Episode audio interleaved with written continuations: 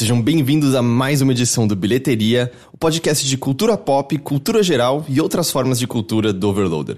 Eu sou o seu anfitrião interino, Heitor de Paula, eu tô aqui com o Henrique Sampaio. Olá! E temos um convidado especial na edição de hoje, o Michael, ou mais conhecido como Caco Arancibia, correto? Isso. Eu, eu, eu, falei o nome primeiro inteiro, mas é que antes ele já deixou claro pra gente que não, não, Michael ninguém Revelou fala. a identidade secreta. que não é tão secreta assim. Michael ninguém fala, é, Ca, é Caco, basicamente. É o nome artístico. Ah, é? e a gente tá aqui hoje pra conversar, bom, dentre outras coisas, mas principalmente a gente tá aqui pra conversar sobre, como a gente coloca? Soropositividade. Soropositividade é um termo correto? HIV? É, sobre HIV, acho que é o. É que eu tava na dúvida se soropositividade HIV, era, uma, era, uma, era um termo que existia. Sim, existe, existe. Soropositividade. E a gente tá aqui pra falar. Uh, Caco, você. Eu assisti vídeos no, no seu canal do YouTube que você já até falava sobre. um youtuber. Não é bem um canal. Tá bom, havia, havia um canal no qual você fez vídeos sobre o assunto. E você é uma pessoa que, aliás, eu, eu achei muito interessante como o, o, o vídeo você abre falando assim: olha, as primeiras pessoas que vão estar assistindo isso daqui são as pessoas que me conhecem, É. mas vocês provavelmente não sabem isso uh, sobre mim. Eu sou soro positivo. Isso. E você estava realizando um trabalho ali, pelo que a gente viu, você fala sobre isso com frequência para poder, vamos dizer, conscientizar as pessoas sobre o assunto, poder fazer com que ele se torne mais natural, sobre o fato de ser uma pessoa que convive com o HIV, certo? E a gente tá aqui para conversar sobre, sobre isso hoje. Você quer começar, Rick? Eu posso, posso entrar em algum- algumas coisas. Mas antes eu acho que é importante também dizer, né? Tipo, você trabalha com teatro. é. E você também é designer. Inclusive a gente estudou junto na faculdade, né? A gente foi perceber isso nesses dias. Eu fui perceber isso. É, e, e- e- e atualmente você, você, você meio que faz as duas coisas. Sim. Entendi. É. Eu sou designer gráfico, né? E também ator e performer. E aí vou levando essa vida dupla. Tanto que acho que o Michael era o designer gráfico e o Caco era o cara do, do palco, o cara da, da arte, digamos assim. Mas aí agora já meio que misturei Misturou os tudo. dois, você não sabe mais onde um começa, onde é, outro tô um pouco termina. confuso assim, com relação a essa identidade. E, e- e quando que você descobriu que você era HIV e como que foi essa, essa descoberta? Tem mais ou menos é, uns 10 anos, Uhum. aproximadamente. Tem uma coisa muito engraçada que quase sempre tem essa pergunta, né? De quando foi, como foi. Uhum. É bem comum. E uma das coisas que eu lembro nessa época, o como foi, foi bem na lógica do. Sabe o que se espera de uma reação padrão? De desespero. Uhum. É, meu mundo acabou, toda aquela lógica de eu vou morrer amanhã, não tenho muita coisa pela frente. Que eu imagino que seja tipo, meio que uma reação de quem também não tem tanta informação sobre, sobre, sobre a questão e o estado da. da estado do. Acho que de como a, a medicina avançou também. tudo Eu mais. acho que sim e não. É muito engraçado isso, porque eu acho que ainda que as pessoas tenham informação, ainda existe uma esfera de medo muito grande em torno do HIV e da AIDS, que ainda que você tenha, é, você esteja bem informado sobre tratamento, sobre. Ainda que você esteja atualizado sobre a medicina em relação a isso, eu acho que ainda assim você vive a sensação de perder o chão. A sensação que muitas pessoas dizem, usam uma expressão que é a da bomba, né? Que explode, assim. Acho que é. Até depois eu vou acabar falando um pouco disso, dessa imagem da bomba. Então eu acho que sim e não. Eu tinha informação. Eu sabia que havia tratamento. Eu sabia que já existiam remédios. Eu, eu sabia. Eu sabia bastante coisa a respeito. Eu nunca fui muito desinformado sobre isso, sobre sexualidade e afins. E ainda assim, foi um momento de tremendo desespero, assim, mas principalmente por causa dessa dessa aura de medo que tem a ver também com desinformação. É quase como se as duas coisas pudessem caminhar juntas, assim. Tanto que foi a única vez na minha vida que eu pensei em suicídio. E é um negócio que é, é muito forte, assim, né? Se você para e pensa. Porque ainda que você esteja informado que uma doença tem tratamento, você chegar a cogitar que a, a via de solução para isso seja você não continuar vivo por sua escolha. É, é desespero, É um exatamente impacto que né? independente de. É, é desespero. E isso foi no momento que você descobriu, quando você pegou o resultado do exame e viu isso? Não, cara, foi uma coisa muito louca o jeito que me aconteceu, porque eu fiz exames pra tentar entender uma febre. Tinha um pouco de uma possibilidade na minha mente, porque eu tinha vivido uma relação sem camisinha, né? Há um tempo, um pouco tempo antes dessa febre. E aí me ligaram do, do laboratório. Eu tava no trabalho falando que eu tinha que voltar para repetir um exame. E, e aí eu perguntei por quê. E aí me falaram, ah, porque deu reagente ou para HIV ou pra hepatite. A gente precisa confirmar. E eu achei essa coisa bizarra, me, ligarem me darem uma notícia por telefone. E não é, você não tá acostumado com o laboratório te ligar de Não, volta, normalmente você não. faz o exame, É, espera, chega o papelzinho E e Normalmente é uma pessoa especialista que vai falar pra você diretamente, né? Essa foi a hora onde esse mundo desabou, assim. Então teve esse tempo de ir lá, repetir mil coisas na cabeça, até ter um momento de frente a frente com uma infectologista, que aí me deu o resultado. Aí eu já tava mais, mais tranquilo, bastante mais tranquilo, por causa da internet também. É muito curioso dizer isso, porque eu fico pensando assim, a gente Normalmente é o vive... contrário. É, e a gente vivia outros tempos também nesse sentido, né? Porque era a época do Orkut, então eu criei rapidamente um, um perfil falso pra entrar numa caralhada de comunidade escondido, porque eu não poderia entrar com o meu perfil, porque as pessoas iam ver, né? Grupos que eu tava tô na comunidade e tal. E aí eu encontrei muita informação de gente desconhecida, através Eram de grupos de pessoas que falavam sobre o assunto. pessoas que já e- conviviam com o HIV naquela época e que acolhiam, assim, na internet. Isso ainda existe muito, né? Nossa, no essa foi Facebook. a coisa mais positiva que eu já ouvi do Orkut na vida.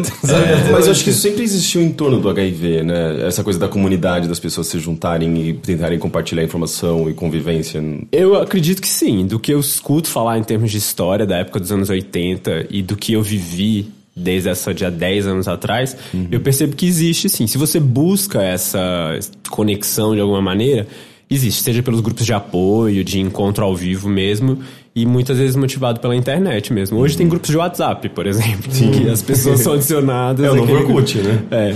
Só não tem testemunho. Então aí foi meio que desse jeito. O, o começo da história ela é bem padrãozinha, assim. Boa parte do tempo depois dela também é, eu permaneci num silêncio que é um silêncio típico, né, também de muita gente. Acho que agora talvez eu tenha tido a impressão de uma mudança de postura, assim, de algumas pessoas já escolherem de cara falar a respeito da coisa, seja pra família, e não, não escolher esse lugar de silêncio. Mas foi bem assim. Só que nessa época, uma das coisas que eu escolhi era não comemorar aniversários de HIV. Ah, isso, isso é uma coisa que as pessoas fazem? Não, isso foi uma coisa que eu Ah. escolhi pra mim, assim, sabe? Porque eu falei, eu não vou ficar pensando, ai, hoje faz um ano que eu descobri, agora fazem dois anos. Eu falei, ah, meu, é isso, né? Vou seguir em frente, não vou ficar ali pensando numa data. E aí eu fiquei meio perdido nisso. Quanto tempo faz? E agora que eu comecei a falar publicamente sobre isso, as pessoas sempre me estão com essa pergunta, né? De desde quando e tudo. E eu tenho essa, essa quase certeza que são nove ou dez anos. Ao mesmo tempo, me parece até um, um, um sinal positivo sobre como é a convivência, né? Do fato de que, meu, eu nem penso exatamente quando começou, sabe? Do tipo, eu, eu tenho isso, eu tomo esse remédio e tenho certos cuidados e a vida segue em frente, sabe? Eu acho que também é um sinal de positividade não haver essa lembrança constante de. Ah, foi no dia tal, do ano tal, onde tudo mudou, É né? porque é aquela, é meio que uma sombra, né? Tipo, vem acompanhado de um, um certo temor, né? Esse- essa, talvez essa memória. É meio que você tem que tentar também desconstruir um pouco disso tudo, né? Pra deixar. Pra, pra, pra que. Porque, tipo, isso faz. É uma, é uma, é uma, uma característica sua. É, e se você. Eu acho que associa isso com justamente esses medos, esse- essa questão do estigma todo, você acaba. Eu não sei, carregando um peso, né? Então eu acho que é interessante essa- essa- esse, esse processo de desconstrução de justamente tirar lá de dentro e soltar e falar, gente, eu sou soro positivo, é, é uma característica minha, isso, mas isso- não, não, é, é, Não te define, né? não me define. É, e, e falar abertamente, né? Porque eu acho que você tira tudo justamente esse peso e tira essa, essa carga meio, meio sombria, né? Eu acho que é um bom exercício e acho que é possível, dependendo de, de, de muitas circunstâncias, do contexto que você vive, né? De, da experiência econômica que você tem, de que corpo é você nesse mundo. Mas nem sempre é tão simples assim. Depende de uma caralhada de características, digamos assim, né? É, você tem pessoas que são mais propensas à melancolia, à depressão, e aí uma experiência dessa ela afeta de um jeito. Tem pessoas que são, são mais. É, tem mais resiliência, né? Digamos assim. Então tem toda uma série de coisas misturadas. Ou então, por exemplo, você tem, você tem gente que tem apoio afetivo de família. Tem gente que não tem. Tem gente que já vive uma, uma situação bastante complicada de não ter apoio por, por causa da sua sexualidade. E aí, de quebra, ainda vem por cima uma, um HIV, que reforça um estigma que a pessoa já sofre. Então, É uma, é, é um uma experiência montoado de muito coisa. plural, assim, sabe? Que eu quero acreditar que é sempre bom a pessoa encontrar caminhos de, de poder deixar isso mais leve, né? De fato. Porque é, não precisa realmente ter esse peso. Mas ao mesmo tempo não é leve dependendo de quem se é, de quais as circunstâncias que se vive. Então são pesos variados, a depender da experiência de cada indivíduo. Mas você diria que, por exemplo, sua própria atitude de falar abertamente, e mesmo nesse primeiro vídeo que eu vi, é, é um vídeo super bem humorado e tal, você tem umas frases engraçadas no vídeo, de volta e meia. Isso, isso também é uma atitude, acho que em, em direção a tentar trazer uma leveza a essas outras pessoas que talvez não possuam. Eu acho que sim. É porque é engraçado esse vídeo. Você falou do canal, né? Eu não, não tenho um canal. Eu É tenho ele é- um ele- perfil é- de YouTube Ah, tá. e eu usei esse perfil do YouTube pra publicar, fazer o upload desse vídeo.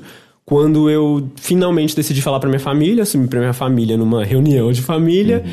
Falei, então pronto, agora eu não vou marcar com cada amigo, Uhum. né? Olha, eu tenho uma- alguns amigos, um grande, uma grande quantidade de amigos já sabiam. Falei, então eu vou fazer um, vou usar do Facebook, né? Vou usar um, vou gravar um vídeo e vou jogar lá e pronto. Prá, tá espalhado. E claro, por ser um vídeo de internet, eu não tinha tanto o objetivo ah, de fazer uma coisa curta para as pessoas assistirem, pra viralizar, ah, essas coisas Não todas não. entretenimento, né? Não era. Eu falei, eu preciso falar uma, uma série de coisas porque eu preciso falar. Era, Fala aí, galerinha! Hoje a gente vai falar de HIV! mas ao mesmo tempo tinha essa preocupação de como falar. Isso tem muito a ver com o que eu estudo em arte, assim, que é porque quase sempre a gente vem de um período onde falar sobre HIV, falar sobre AIDS, vai vir com uma trilha sonora um tanto quanto especial e tenebrosa, uma música triste, uma coisa meio com as pessoas falando assim, é, no nosso país, tantas pessoas a cada minuto são. Tem uma, tem, tem uma retórica, sabe? Que ela é um tanto quanto repetitiva. E essa retórica, ela carrega coisas. Ela, ela, ela, ela cria um imaginário. E Isso é repetido desde os anos 80, assim, né? Então. É chegado um momento, e não sou eu que tô tendo essa ideia genial, muitas pessoas estão pensando isso, que tem a ver com isso que você falou, que é como falar de HIV de outra maneira. E aí eu não sei se vocês sabem, é, tem uns, uma caralhada de canais no YouTube, eu diria, uma caralhada, é, uns 4, 5 que, eu conhe- que eu conheço, de pessoas falando de HIV e AIDS dessa maneira que é bem a cara do YouTube atual, assim, desses canais do- dos youtubers mesmo, que vem, pá, uma coisa divertida, não sei o quê, e faz uma paródia e, e chama um convidado e uma conversa super descontraída. E então isso me faz parte, para mim faz parte desse movimento, né, que é dar uma, um outro tom para essa conversa. Que essa conversa que a gente tá tendo aqui hoje, por exemplo, possa ser sim, por que não? Recheada de risada, recheada de de uma banalidade de uma conversa entre amigos, assim, de um assunto que pode ser mais trivial e menos um assunto com essa áurea que você falou de sombra, esse peso, né, de a gente vai falar de HIV, então a gente vai começar a baixar o volume da voz, assim, porque é uma coisa meio que não pra falar em qualquer lugar, pra, pra você saber que é sério, que eu vou te informar. e pro privado, né? Pro ambiente do ai, da segurança do privado, porque é muito íntimo. Não, não, assim, a gente vai falar de outro jeito. E é desconstruir o tabu, né? Isso, exatamente. E, a- consequentemente, tentar diminuir o estigma, né? Sim. E é curioso que eu acho que isso é importante por duas razões. Por informação, as pessoas eu acho que vão ter mais acesso à informação se a gente fala com menos tabu, a gente sabe, tipo, dá mais abertura ao tema e fala com mais transparência. E ao mesmo tempo perde um pouco essa, justamente essa carga, esse peso negativo, né? As É. pessoas vão tratar justamente como você falou, como uma coisa trivial, é, é, cotidiano, né? Então são, são- eu acho que esse diálogo mais aberto, mais transparente, é positivo em várias maneiras, né? E, e me parece ser aquele tipo de coisa de. A gente tava. A gente não falou, citou dados concretos, a gente tava falando isso um pouco antes da gravação, de quantas milhões de pessoas do mundo são soropositivas, e me parece que o não falar sobre isso, ou falar dessa maneira sombria e sóbria, é quase como aquilo de. Não, eu quero fingir que não existem. Isso não existe ao meu redor, né? Eu me lembro quando, sei lá, eu conversava com, com, com os meus avós.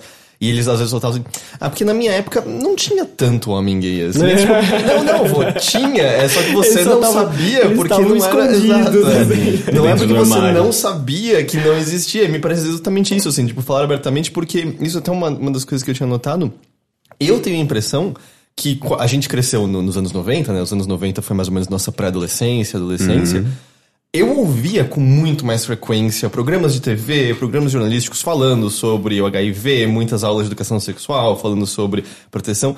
E eu senti que, eu, isso posso ser impressão minha, isso não é mais tão falado dessa maneira, assim. Eu lembro que foi meio. Ah, tem. Que, eu sei que a gente já tá avançado além disso. Ah, tinha o, o, o coquetel antiviral e isso tava melhorando a vida das pessoas soropositivas. Mas aí pareceu que a conversa saiu um pouco do imaginário foco, como um todo. da do foco. pauta, É, né? é da pauta. A pauta é uma ótima palavra. Parece que desapareceu, assim. E, e aí eu sinto que rola esse choque quando as pessoas sabem do ponto em que tá o tratamento, do quanto que uma pessoa vive basicamente perfeitamente, né? Da maneira como as coisas estão hoje em dia. É porque a gente viveu. Acho que a gente tem é da mesma geração, né? A gente viveu um negócio que é tudo isso que você descreveu, da gente escutar falar muito. Eu lembro, tipo, da MTV ser um canal, assim, pra mim, de muita informação a respeito disso. Total. Tanto de HIV quanto de sexualidade de uma maneira geral, assim, né?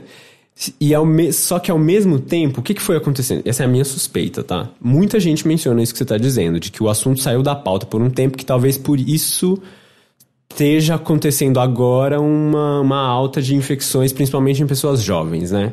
Em men- homens que transam com homens jovens. É, além disso, tem uma coisa que acaba acontecendo que é, na medida que os remédios começam a fazer um efeito melhor, a gerar qualidade de vida e prolongar a vida das pessoas, né? Essas pessoas começam a poder viver o direito do, do sigilo dessa vivência da doença, que é um direito das pessoas, né? Inclusive existe uma lei que, que torna crime você tornar público a, a, soro, a sorologia de alguém. E nessa coisa de viver o sigilo, a gente não tem mais, a gente deixa de ter enquanto sociedade aquela imagem do, eu vou usar uma palavra aqui que é bastante perigosa, né, que é a imagem do aidético, né, aspas. Que é a pessoa muito magra, magra como eu, provavelmente. Mas é, por exemplo, a última imagem que a gente tem do Cazuza recebendo o prêmio na MTV. Cazuza na capa exemplo. da Veja, gente. É, É, é isso, verdade, assim, né? aquela capa da Veja. É, então, quando as pessoas não estão mais vivendo a AIDS publicamente porque está no corpo dela, por- dela porque está na cara delas, então elas podem começar a viver essa experiência de seguir a vida tratando dessa doença e manter ela em sigilo. E isso faz com que então a gente não veja mais, de certa maneira, a doença. A doença não, né? É muito louco quando a gente fala de HIV de doença, essa parada que me deu um bug na cabeça, que é. O HIV é uma doença? O HIV não é uma doença. O HIV é um vírus. A AIDS é o estágio de doença ao qual esse vírus pode te levar, né? Então as pessoas deixam de viver isso. Eu- Pensando nessa lógica que eu tô falando, elas param de viver este momento de doença, da AIDS. A AIDS é, é justamente o estado do- de doença e o HIV é o vírus, e você não necessariamente tendo o vírus, você tem AIDS. É, é meio que isso. É, é essa a grande diferença, que é uma das coisas que hoje a gente ainda tem que exercitar pra fazer as pessoas entenderem. né? É, eu, Porque- eu acho que eu não sabia até agora. Exatamente. Então vamos- Por isso, por vamos isso que é por até é, não, mas é por isso que é até melhor você substituir, digamos, a palavra AIDS por HIV. É melhor você falar que a pessoa Depende é... do que a gente tá falando. É, sim, né, eu acho que tem casos e casos, né? Mas se a pessoa, ela sabe que ela tem o vírus e ela faz o tratamento, ela não tem AIDS, Isso. né? É, então, por exemplo, aí. É, numa conver... no, no senso comum, né? É normal as pessoas vão olhar pra mim, vão ver um vídeo e vão falar assim: ah, você tem AIDS, né? Eu entendo o que a pessoa quis dizer. Então, eu, eu, particularmente, não me ofendo com isso. Tem gente que se ofende muito. E eu entendo essa pessoa que se ofende também, porque ela sente o peso do estigma, né? Do. E não, eu não tenho AIDS. Ela vai responder com essa força. Eu, tenho, eu vivo com HIV. E é essa a diferença, a diferença que você disse, né? O AIDS é um estado clínico ao qual você pode chegar, que é quando o seu sistema imunológico está debilitado por causa da proliferação do vírus no seu corpo. É, então, não, eu, oficialmente, cientificamente, eu não tenho AIDS. Eu nunca tive AIDS. Eu sempre convivi com, com HIV ao longo desses 10 anos. Eu posso ter? Por N razões, ainda posso chegar a viver AIDS. Assim como posso chegar a viver AIDS e tratar e sair do quadro de AIDS e continuar uma vivência de só estar convivendo com HIV controlado. Isso para a cabeça das pessoas é um pouco às vezes complicado de entender, uhum, uhum. mas a diferença basicamente é essa. Existe um debate muito grande atual em relação em torno disso, que as pessoas tem muita gente num movimento de eu não sei qual é a palavra que eu posso usar, desativar, ou se você falar de substituir. Falar menos de AIDS para falar mais de HIV. Eu vejo a importância nisso para as pessoas entenderem que estamos num mundo novo, né?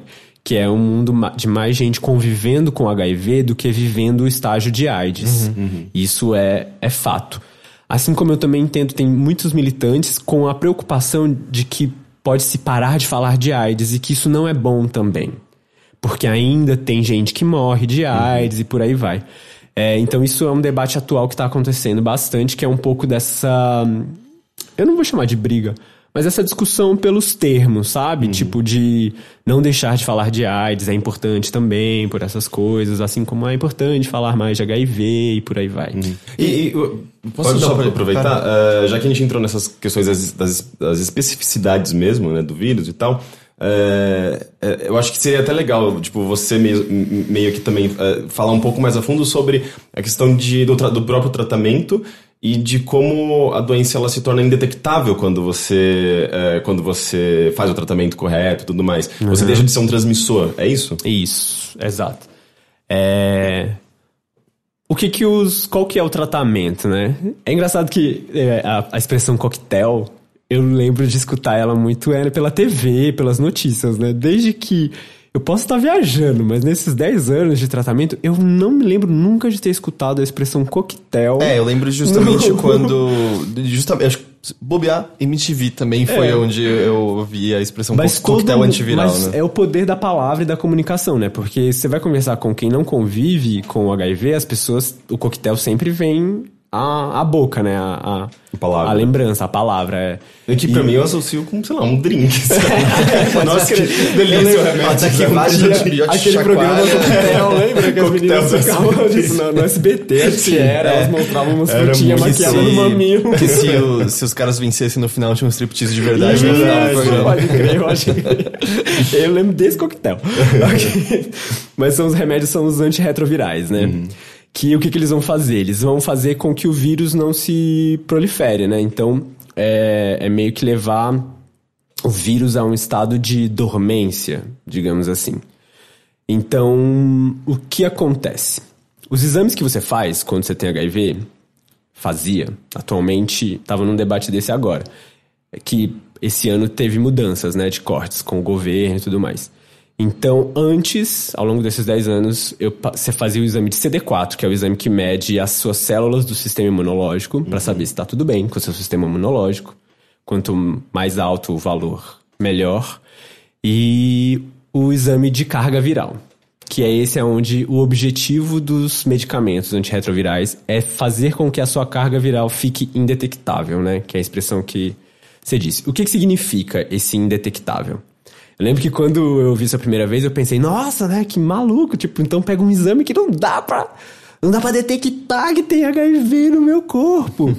e não é bem assim. Qual é que é o esquema? É, os exames, se você chega numa. num valor. Eu sou bem ruim pra essa parte de números, né? Já falei. Num valor que é bem baixo, tipo, abaixo de 40 ou 50, agora eu não sei por quantos ml de sangue. Uhum é, se tá por aí, o exame, o resultado considera indetectável. É, e o que, que significa isso? Não existe vírus circulando na sua corrente sanguínea, no seu, no, nos seus líquidos corporais. Se não existe vírus circulando no seu sangue, então não há chance de transmissão. Uhum. Inclusive, eu li até recentemente que um órgão de saúde dos Estados Unidos, acho que Centro de Uh, até, até anotei aí no nosso CDC? CDC? É, o CDC. É, Centro de... Afirmaram pela primeira vez no final de setembro, é isso? isso. É, que ativistas médicos dizem há algum tempo. Uh, aí vem em inglês, então tentar traduzir na hora aqui. Quando o tratamento antirretroviral uh, resulta na supressão viral, uh, definida com menos de 200, 200 ah, é cópias? Nossa, mas eu tinha um outro por mililitro. Uh, ou em níveis detectados, ele previne a transmissão sexual do HIV. Isso foi, foi afirmado por uh, esse órgão dos Estados Unidos, que eu acho que é o principal órgão justamente de, de, de doenças transmissíveis e tal. É, e eles fizeram essa afirmação que é justamente já é sabido há algum tempo, né? Que é, uma pessoa que faz esse tratamento e tudo mais e tá com, com essa carga viral indetectável, ela não transmite. Isso. E isso é, eu acho que é importante essa, essa informação, né? Eu acho que é. é, inclusive, uma informação que as pessoas não sabem, assim, tipo, um grande escala. É muito maluco, acho. assim. Eu tenho uma, uma performance que é. Eu, que chamo, eu chamo de contagiar. E basicamente são duas cadeiras na rua e eu convido com um cartaz, vamos conversar sobre HIV AIDS e fico esperando alguém sentar nessa cadeira pra gente conversar publicamente sobre isso. Uhum. E claro que nessa conversa ela, ela acontece na medida da dinâmica de cada pessoa, né? Mas eu tenho algumas coisas que, por conversar muito, que eu repito.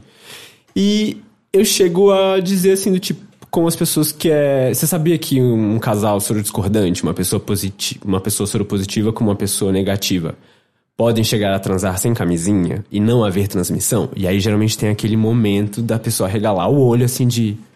Hã? Isso é possível? É. E é isso que você está dizendo, né? Com a coisa do indetectável é igual intransmissível, né? Isso é uma campanha, inclusive. A gente está vivendo esse momento. Qual é a questão em torno disso e talvez por que, que essa informação ela não é tão disseminada, digamos assim? Porque quando a gente fala de HIV, é muito louco porque, assim, é quase, ao meu ver, é quase impossível falar de HIV e não falar de temas muito importantes e temas muito atuais que giram em torno de é, machismo, moralismo em relação à sexualidade, é, sobre o que é promiscuidade. É, e que geralmente é associado à homossexualidade, né? Exato. Sendo que então... a gente vê com uma certa frequência, por exemplo, sei lá, ah, casal é, hétero transando na praia. Ninguém, ninguém usa a palavra promiscuidade, ou até ou se usa, né? Mas é, se é um casal gay na praia, ah, é promíscuo. Agora, se é um casal hétero transando na praia, ele, é, se vê muito menos essa palavra. Essas é diferenças curioso, né? todas, né? por exemplo, quando a gente tá falando sobre sexo sem camisinha, tem uma diferença que eu gosto muito de destacar é por que, que o, nosso o nosso sexo, que eu digo o sexo de homens que transam com homens, gays, né? Pode ser bissexuais, o nome que se queira dar por que, que quando são dois homens, esse sexo sem camisinha ganha o nome e o termo de Barry Back? Uhum. E quando você é um casal hétero, eles não se consideram fazendo Barry é Back. Verdade, né? E os héteros fazem provavelmente muito mais sexo até, sem camisinha. Até por uma questão de, de, de proporção, né? É, é. E não existe um termo, né? Tipo, pra eles. É curioso, eles não se né? consideram fazendo bareback. Pra é, gente, não, bareback eu, eu é... nunca usei o termo bareback na vida. e por, provavelmente você é um barebacker. Tem grandes chances, assim, se você conversa com os heterossexuais. Só que isso é muito engraçado, porque falar de HIV é falar de todas essas coisas. E aí o que começa a acontecer? É, médicos, cientistas, são pessoas, né? Como todos nós. Você vai, vai, vão existir médicos e cientistas com posicionamentos mais é, conservadores e médicos e cientistas com posicionamento mais libertários, digamos assim. Então, esse negócio de dizer e deixar essa informação, por exemplo, eu já vi muitas vezes em debates e rodas de conversa sobre HIV, inclusive uma no final do ano passado, em que um, um grupo de médicos, é, uma galera que é do, do movimento médico mesmo do HIV, foi em massa, porque ficaram preocupados com o tema da roda de conversa e tudo mais. Foi bastante interessante, mas nesse dia, por exemplo, existiu este momento que entre eles, uma delas chegou a viver esse momento que é mais ou menos isso, de assumir, sabe? Falou assim, gente, não, a gente precisa dizer isso. Tipo, já se sabe disso. Não, quem é tem a carga viral indetectável, não transmite. Era quase é... o que é um receio de dizer isso é, e o que é... porque existe aquele receio que é uma coisa meio assim do tipo, se a gente soltar essa informação, o que será que vai começar a acontecer? As pessoas... E algumas mentes começam, você percebe que existe aquele receio de, meu Deus, as pessoas vão começar a transar loucamente sem camisinha. E isso vem carregado de, de outros conservadori, conservadorismos, né?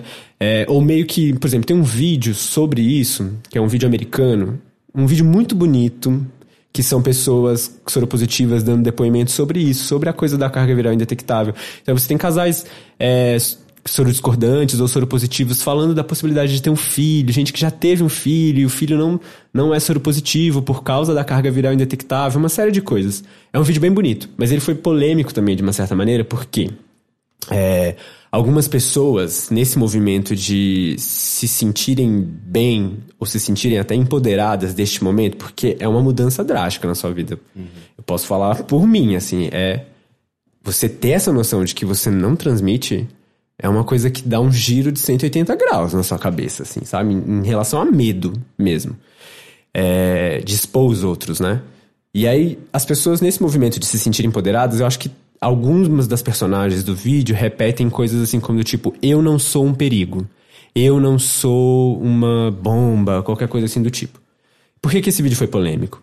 Porque a partir do momento que eu, indetectável, digo que eu não sou um perigo porque sou indetectável, consequentemente, ainda que sem querer, você diz que quem é detectável é um, é um perigo. perigo. Hum, é Só que isto não é uma verdade também. Por quê? Porque a coisa toda é muito mais complexa. É, primeiro que uma pessoa ela pode ser detectável e não ser um perigo, se ela transa com todo mundo com camisinha, ela não é um perigo, certo? Hum. Ela já tá fazendo a prevenção dela. Então, e ao mesmo tempo, tem, tem também questões de, de risco, né? Tipo, não é 100% das vezes que uma pessoa que, que tem HIV ela vai transmitir. Exato, e é isso, porque às vezes essa é uma pergunta ótima que eu jogo também assim, às vezes pra pessoa. Tipo, quantas vezes você acha que você precisa transar com alguém com HIV para pegar HIV? E geralmente as pessoas falam uma. É a ideia assim de tipo, pô, meteu, acabou. tipo, fatal. é essa a lógica. E não é, porque. Uhum que sexo você fez? E aí por isso que eu falo que é, é, inevitável falar disso e não falar de outras coisas. Porque a ideia que a gente tem de sexo também é sempre a penetração, né? Então, que sexo você fez?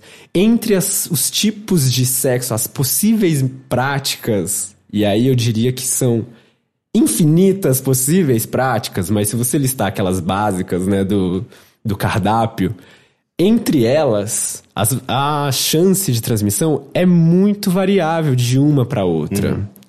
E aí, isso é muito interessante pensar hoje, que é por que, que os gays, é, no auge do, da epidemia nos anos 80, foram, foi o primeiro grupo a, a chamar atenção para a doença, né? Para sofrerem as consequências desse vírus.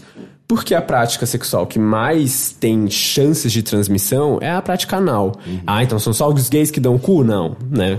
Heterossexuais comem cu, dão cu também mas obviamente numa proporção diferente, né? Uhum. Dos, dos, homens que transam com homens. É, tem uma possibilidade ali muito mais fácil, né? Então acaba sendo mais explorado.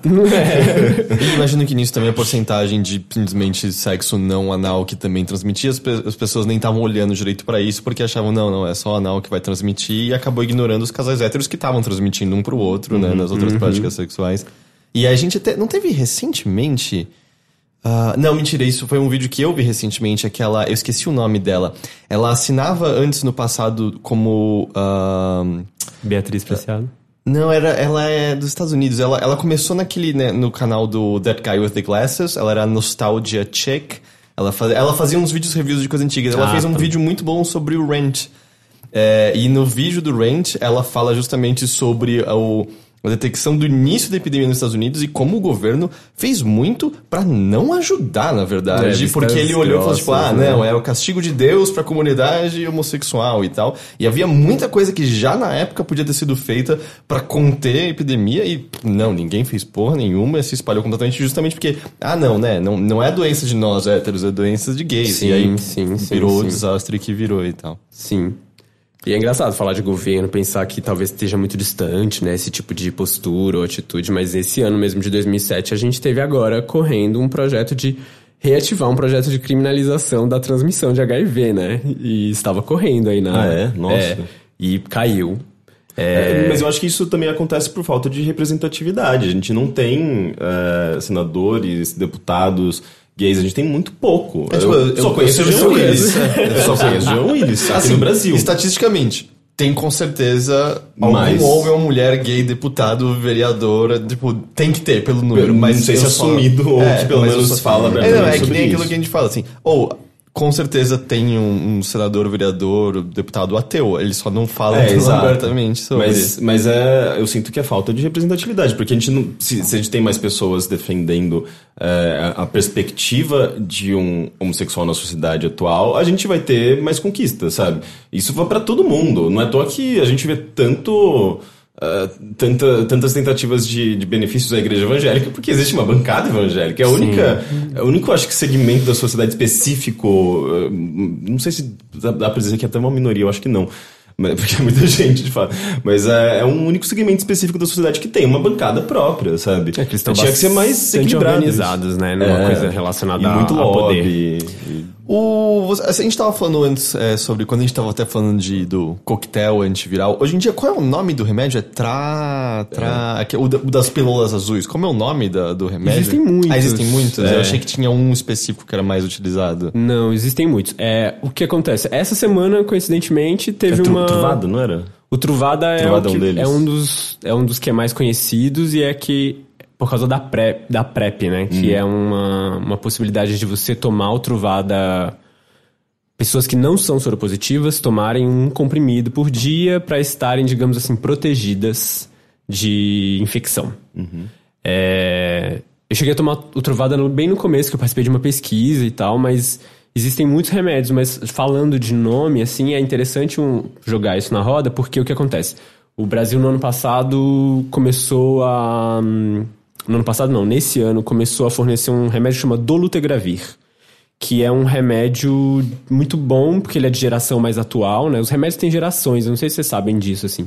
Quanto mais antiga a geração, mais efeitos colaterais, né? Porque na medida que as pesquisas vão acontecendo, vão criando novos remédios, cada vez melhores.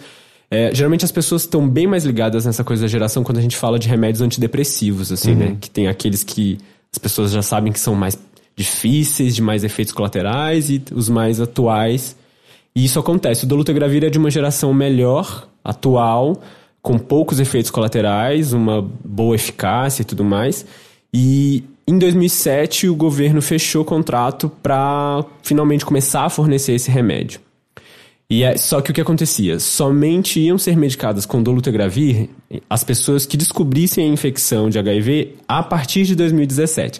E aí ficou uma galera, muita gente falando, porra, mas eu quero tomar esse remédio também, não quero continuar tomando esse aqui que me deixa muito louco. É, que me parece meio tão... injusto isso, né? É, mas é uma lógica meio tipo, né? Eles dão toda uma lógica burocrática de valores e por aí vai. É, e porque é um custo pro governo, né? Sim.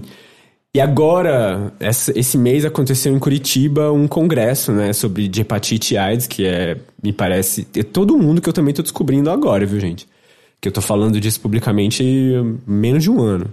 Então aconteceu agora esse congresso em Curitiba e no final do congresso o Ministério da Saúde publicou que eu acho que é a partir de 2018 é, o dolutegravir vai ser fornecido para todos. Então a informação que eu li em termos de notícia é essa, numa conversa que eu tive ontem com a minha infectologista, porque coincidentemente ontem foi dia de visitar a médica.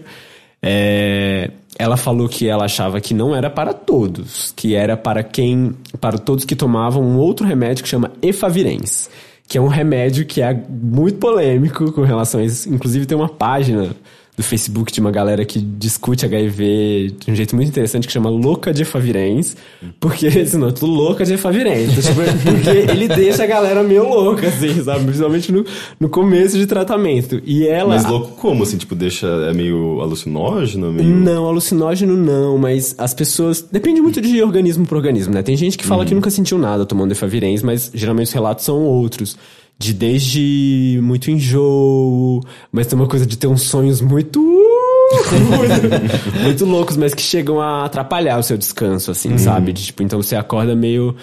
Ah, com cabeça pesada, tem gente que relata muita dor de cabeça, tem uma série de efeitos colaterais possíveis, uhum. assim. É, na verdade, até era essa a minha pergunta, assim, sobre que tipos de efeitos colaterais, porque puxando de novo o que a gente tava falando de lembrar da MTV, eu lembro justamente da MTV algum programa sobre isso, de quando eram as pessoas falando de tomar o coquetel antiviral. E eles comentando assim, ah, quem tá de fora acha que é só isso. Meu, você vai lá no hospital, toma um coquetel antiviral. E eles descreviam justamente isso, assim, tem efeitos colaterais. Eu tenho enjoo, eu tenho náusea, durante lá no, no dia em si que rola, não consigo pensar direito e tal. Uhum. Então, isso tá melhorando no geral. Os efeitos colaterais são mais a menos no geral. A depender do remédio que você toma e a depender do organismo, a depender do. É, o, é, é, é sabe aquela coisa pluralidade de, tipo, que você tava falando. Toda antes. uma pluralidade, mas sim. É como, como qualquer me, me, medicamento, é, o próprio pessoas, por exemplo, que tomam um antidepressivo. É muito difícil você encontrar, às vezes, o remédio ideal, sabe? Pra, pra- que tem, sei lá, a dose ideal de cada coisa ali pro seu organismo, pra sua situação naquele momento.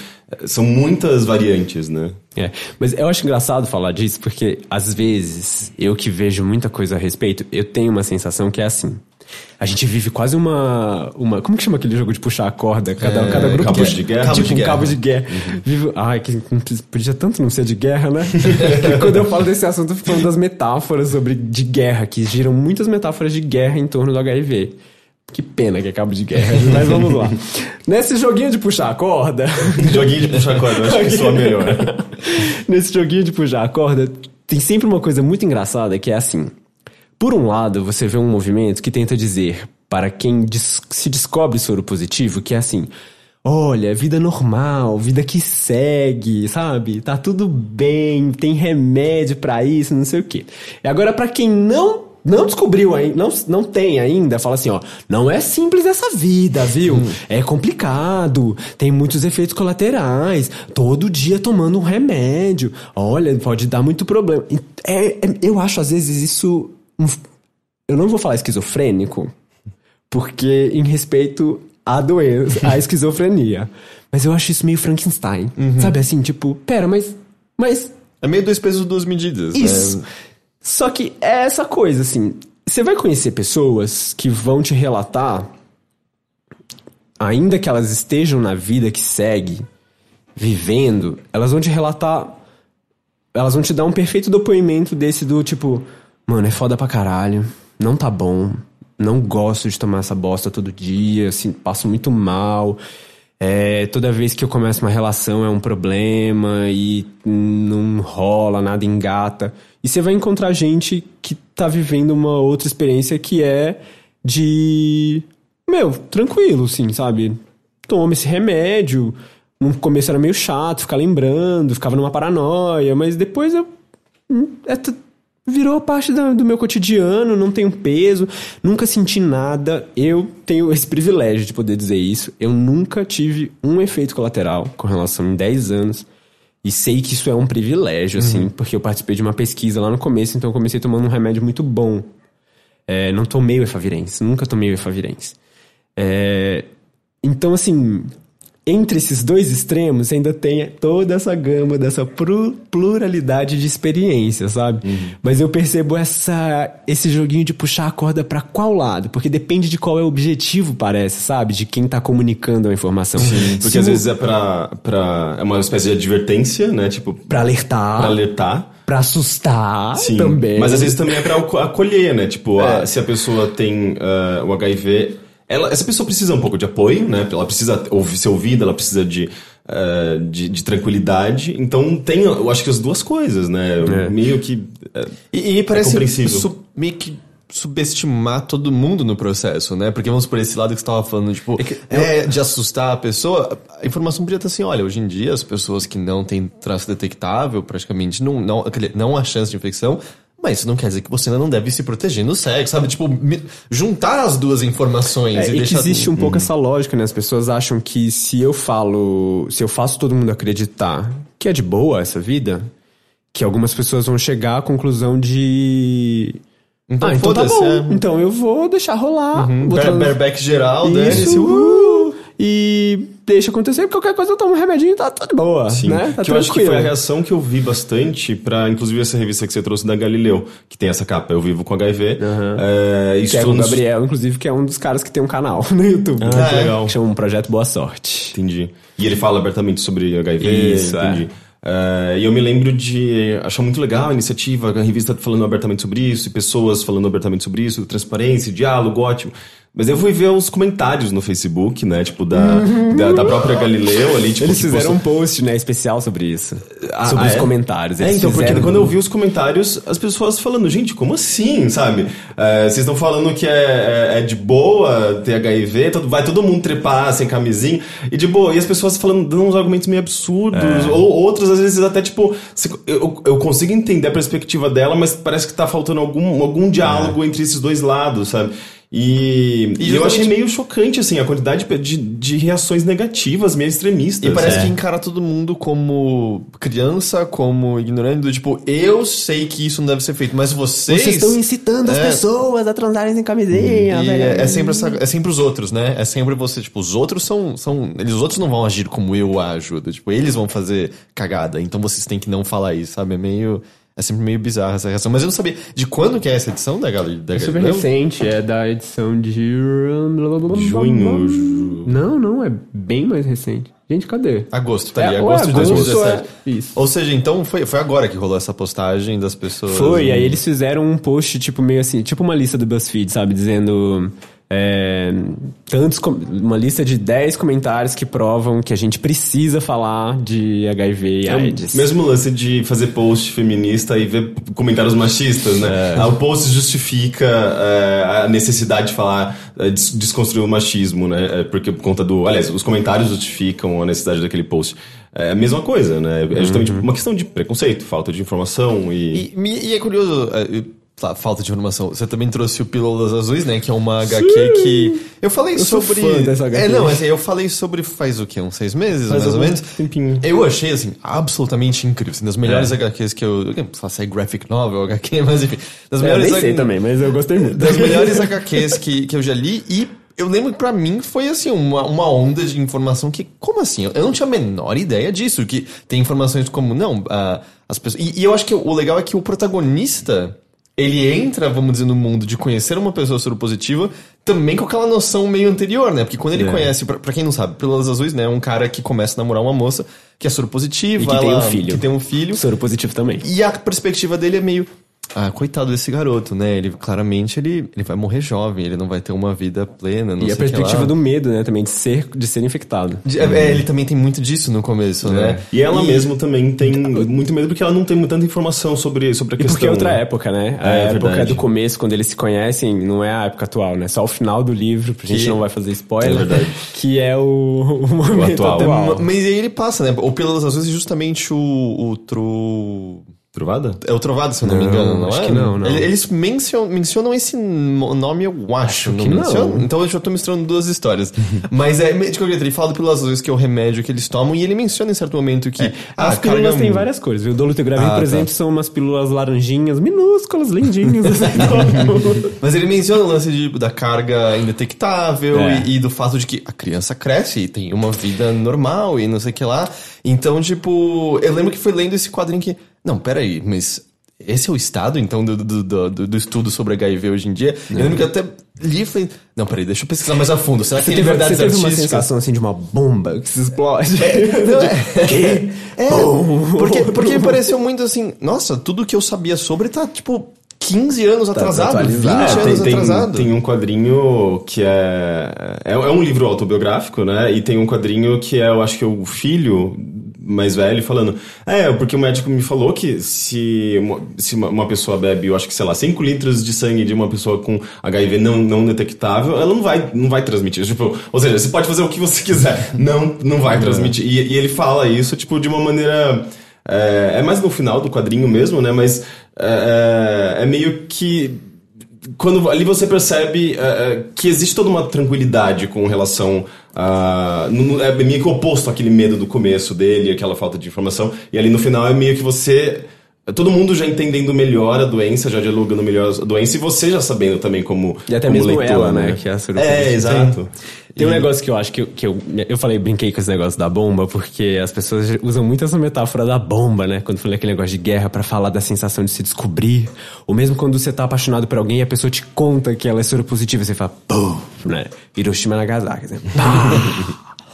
E aí, o que acontece no Pílulas Azuis, e que me faz lembrar o que você tinha dito de que as pessoas, aquilo que eu falei, que as pessoas começaram a manter um sigilo, né? Então, às vezes você tá numa mesa de bar e com as pessoas que eu converso, elas falam que isso acontece muito. Tem alguém soro positivo naquela festa, tem alguém soro positivo naquela conversa, só que ninguém sabe, né? E a gente fala sobre esse assunto. Eu já vivi isso muito, muito com os meus amigos, assim. Meus amigos héteros, minhas amigas bichas, minhas amigas lésbicas, todo mundo. E, mui- e muito- por nove anos eu fiquei calado a respeito disso. Só que eu comecei a perceber que este ficar calado fazia com que, com que essas pessoas não saibam que a gente tá vivendo junto com elas, Uhum. sabe? É, é quase, me sinto quase os X-Men que esconde que é mutante, sabe? É o, é o meu avô falando sobre pessoas gays. Isso, É isso, tipo, isso não, eles, dito. não existem. Não, não existem sim, você só não sabe. E o que acontece no, no, no Pílulas Azuis que me faz pensar que é uma coisa que, por mais que você fale de informação, a informação tá aí, né? Se você pesquisa, é, a mídia mais. que tem maior alcance, tipo TV e tudo que é mais mainstream, é, tá falando um bocado sobre o assunto, mas tem um negócio que eu tenho insistido nisso, que é que eu acho que talvez a única coisa que realmente de fato, de fato não, uma coisa que tem mais poder de transformação é a familiaridade com a coisa. Eu tenho brincado muito de usar o verbo transar pra reativar um pouco aquela gíria meio antiga, sabe? De falar assim, quais as ideias que você transa? Quais os assuntos que você transa? E eu acho que falta pra gente transar com HIV, sabe? Transar com a AIDS, no sentido de, de mergulhar, sabe? De deschavar esse assunto, de se chafurdar nessa lama, entre aspas, pensando em metáforas, mas dessa possibilidade de familiaridade, sabe? Porque quando você sabe que as pessoas que convivem com HIV não estão tão distantes de você o quanto, quanto você imaginava, quanto você pressupunha, que é esse pá teu amigo de TCC, seu teu melhor amigo, ou seu tio, sabe? Ou sua prima e por aí vai, ou sua avó. É, são muitos relatos, assim, sabe? De, tipo, tias e mães que acabam, morre acabam morrendo com AIDS porque descobriram o HIV num estágio muito avançado, né? Quando você tem essa chance de. É familiaridade. É tipo pertencimento. É Isso empatia, não é tão né? distante É, de não, mim. eu- Isso é, Porque isso é é uma coisa. poderoso, por- até por uma questão de. é, você deixa de falar de uma forma distante, né? Tipo, é, sobre a doença de uma maneira distante, mas é uma coisa muito mais próxima. Tipo, você, um amigo, por exemplo, que fala pra você, né? Tipo, ah, eu, eu sou soro positivo. Eh, Primeiro que você vai ter ali uma oportunidade de, de- conhecer a perspectiva dele de uma maneira que você não tinha antes, né? Tipo, antes eram só números, dados, estatística, informação que vinha da Globo, não sei onde. Ali é seu amigo, uma pessoa próxima, uma pessoa da, da qual, sabe, com quem você tem eh, um afeto, você, você confia e tudo mais. E aquilo é- não é só a informação eh, científica, é a, é o, a perspectiva humana da, da- de como é conviver com HIV e tudo É a mais. experiência, né? A experiência e os lados, ah, ah, inclusive essa parte mais difícil da, da- do estigma, né, que eu acho que talvez seja explorado pouco, não sei, tipo, porque você precisa do- do- da, da perspectiva humana para você entender qual, qual é o impacto do estigma, né? Então isso faz toda a diferença. Eu mesmo só fui entender mesmo, dizer que eu tinha algum conhecimento eh, e empatia por, por, por pessoas soropositivas quando amigos meus vieram e falaram: então, eu sou soropositivo. Sabe? E eu, eu acho que você, por exemplo, inclusive, quando você falou sobre tal coisa, você falou de uma maneira meio negativa. Eu fiquei, putz, é verdade, né? É, E daí eles começaram a me educar, sabe? E me dar a perspectiva deles. E, e eu isso acho faz, que, fez toda a E diferença. eu, pra óbvio mim. que isso vai variar de grupo pra grupo, pessoa pra pessoa, mas assim, eu sempre quis acreditar que eu e meu grupo de amigos éramos abertos e, e do tipo, não deixávamos as pessoas confortáveis. Eu reparei que eu só comecei a ter pessoas próximas falando sobre serem positivos já muito mais perto dos 30 anos de idade. E pessoas que já se descobriram soropositivas lá pelo começo dos 20 e poucos, assim, justamente passando anos e anos sem falar nada, porque não, não encontravam justamente esse conforto, essa abertura e tal. E é, é muito louco É isso. uma saída do Porque armário. é, é uma segunda saída Uma do segunda, armário, né? Pra quem é Pra gay, quem é, é gay. é difícil pra caralho. É.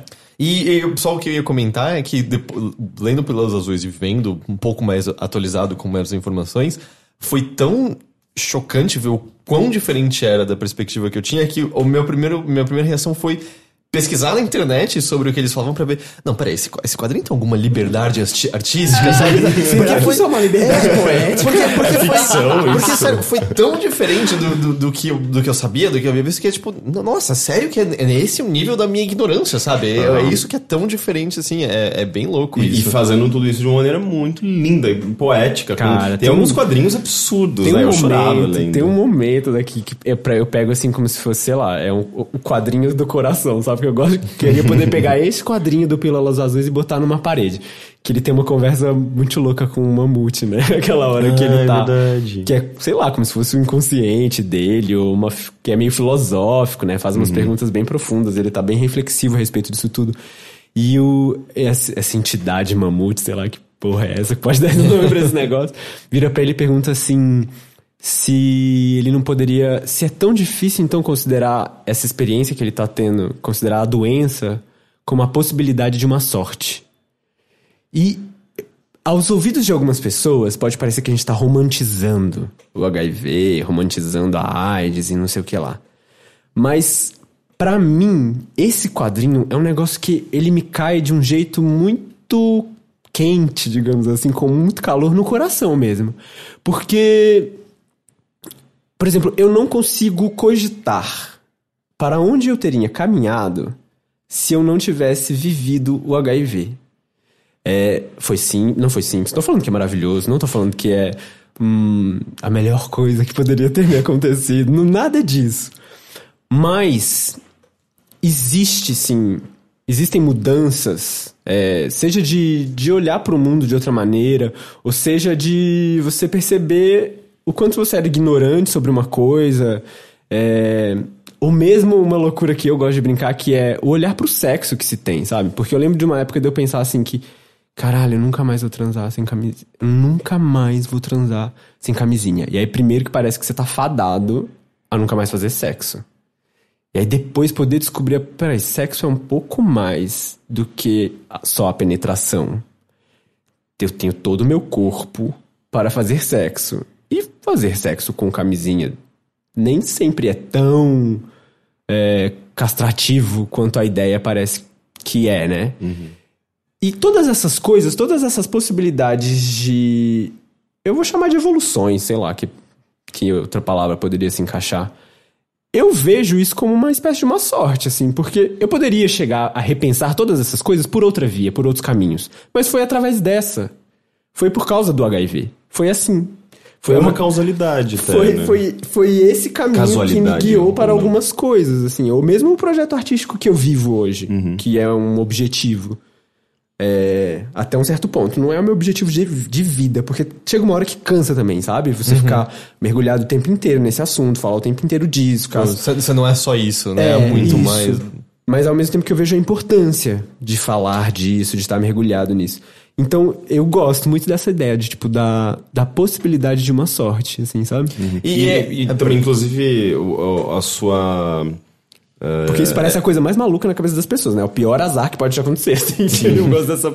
Essa... Mas, é, mas, é um, é, um, mas é um ponto no qual você vai uh, parar e você vai começar a se autoanalisar e pensar na, na sua vida. No, eu acho que é, é, um, é um momento em que ah, ok, desculpa. Eu tô falando fora do microfone. Mas é um momento justamente impactante, é uma, é, é, como você falou, né? Tipo, você, foi um momento difícil para você, você lidou um pouco com depressão e tudo mais. E isso, isso faz com que a gente é, reflita e, e, e vai um pouco além daquilo é, é, que a gente está acostumado a viver, aquela rotina, aquela vida normal, e de repente vem uma, uma, uma informação que faz com que você tem, tem, tenta transcender, tenta ir para outros lugares e guina, sabe, dar uma guinada. Eu acho que o teatro talvez tenha sido isso, uma resposta a esse momento ou não? Não, não, curiosamente não. Eu já, já tinha muita paixão por teatro desde é. criança, assim. E aí depois que eu terminei a faculdade de design gráfico, Falei, agora eu vou fazer teatro. Aí eu fui estudar teatro e não imaginava, não fazia ideia que eu ia acabar querendo tratar sobre HIV em algum projeto de arte ou coisa parecida. Mas o caminho que eu fui vivendo na arte, eu acabei juntando com os amigos um, e formando um grupo de performance que tratava principalmente sobre gênero e sexualidade, uhum. né? Nesse, digamos, esse boom que a gente está vendo de debate sobre isso.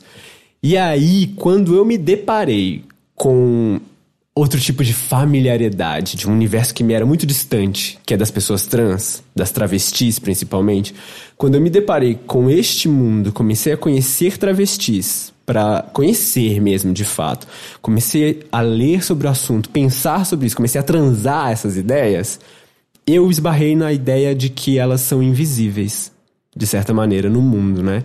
Elas são muitas vezes vistas somente à noite, na rua, em lugares de prostituição. Então parece que são pessoas que não existem. E aí essa sensação dessa pessoa, pessoas que não existem, esse poder destrutivo dessa invisibilidade, aí foi tipo eu senti, foi a primeira vez que bagunçou no meu peito a sensação de que o que eu tava acreditando que era.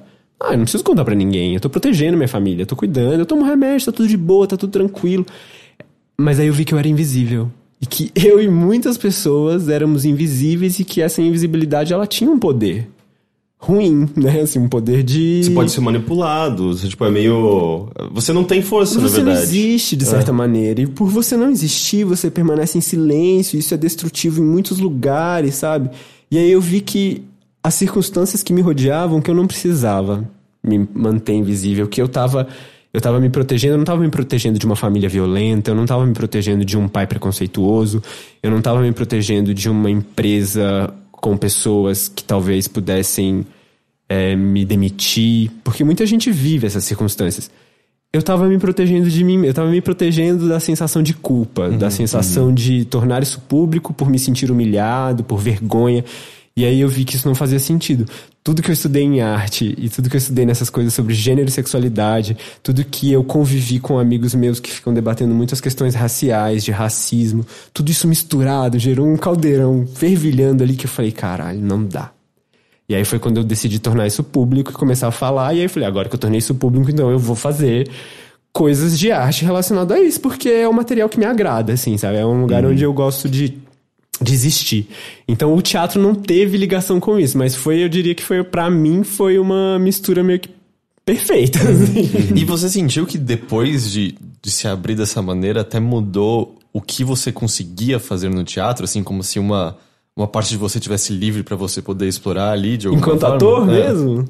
Não, não percebi mudanças uhum. nisso não. É, você falou que você tinha esse trabalho artístico da que você sentava, né, do lado de uma pessoa para poder e puxava o assunto e conversar, né, com ela. Não, um pouco, é, eu levo tipo duas cadeiras. Essa essa performance, na verdade, ela é uma espécie, eu brinco que ela é uma mutação viral de uma outra performance de uma outra artista que ela chama Eleonora Fabião, uma artista incrível lá do Rio de Janeiro e que ela tem essa ação que chama Converso sobre qualquer assunto. Ela faz o quê? E até, até certo ponto eu faço a mesma coisa. Ela pega duas cadeiras, leva pra rua. Coloca uma cadeira de frente para outra numa proximidade de uma conversa íntima. Pega um cartaz e escreve: Converso sobre qualquer assunto, senta numa cadeira e levanta. E fica exibindo esse cartaz para as pessoas. Aguardando alguém por livres. Não é ela que chega em Entendi. alguém, é a pessoa que chega nela para sentar nessa cadeira. Até aí é o que eu faço de igual, digamos assim, com a diferença de que eu decidi propor uma conversa específica. Então não vou conversar sobre qualquer assunto. Vai se sentar aqui pessoas que sabem que estamos conversando, vamos conversar sobre HIV, AIDS. Então eu levo, levanto esse cartaz com essa diferença. Converso, vamos conversar sobre HIV, AIDS. E aí a pessoa se senta. Qual é o que, que eu encaro de diferente? É, quando eu tô ali, sozinho, eu vivo um negócio que é o olhar das pessoas, né? Antes de eu viver, fazer essa, mudar o que estava escrito no cartaz, eu me propus uma espécie de treinamento. Então eu repeti exatamente a, a, a performance da Eleonora e era com cartaz falando que eu converso sobre qualquer assunto. Gente, era muito agradável. Era muito divertido. As pessoas sorriam para mim, as pessoas tiravam foto com os celulares dela, as pessoas paravam, conversavam, abraçavam. Ah, que legal, né? Era, era muito afetivo num lugar bom e agradável. Era muito caloroso, alegre. Quando eu levanto este cartaz que propõe uma conversa de HIV, AIDS, a coisa muda de figura. Tem gente que, com o olhar, me diz assim, que, tipo, ela preferia ter visto tudo, menos isso. Uhum. Sabe assim? Tem gente que me olha com pena. Tem gente que me olha. Isso porque a pessoa já deduz que eu sou positivo, né? Assim, uhum. porque eu tô ali. É, porque poderia não ser. Não, tá, não, não. não, não diz isso. Mas poderia não ser. É, tem gente que me olha com uma, uma espécie de uma cumplicidade, eu sinto, assim, sabe? Tipo. Então, eu sei que a minha imagem, e muitas pessoas, às vezes, dependendo de onde eu tô, se sentam na cadeira e falam que vieram sentar porque elas ficaram um pouco.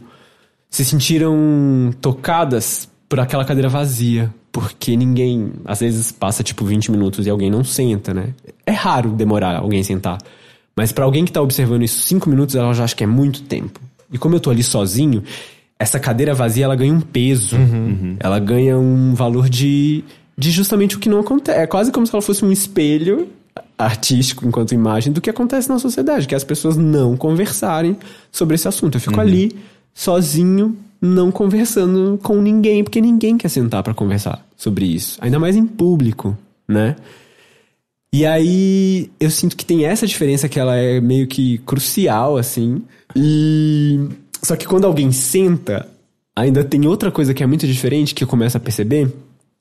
Que eu deixo o cartaz de lado. Então todo mundo sabe sobre o que a gente tá conversando ali. Quem passa e só vê esse momento de. Aqui são esses dois malucos com uma cadeira aqui no meio do nada.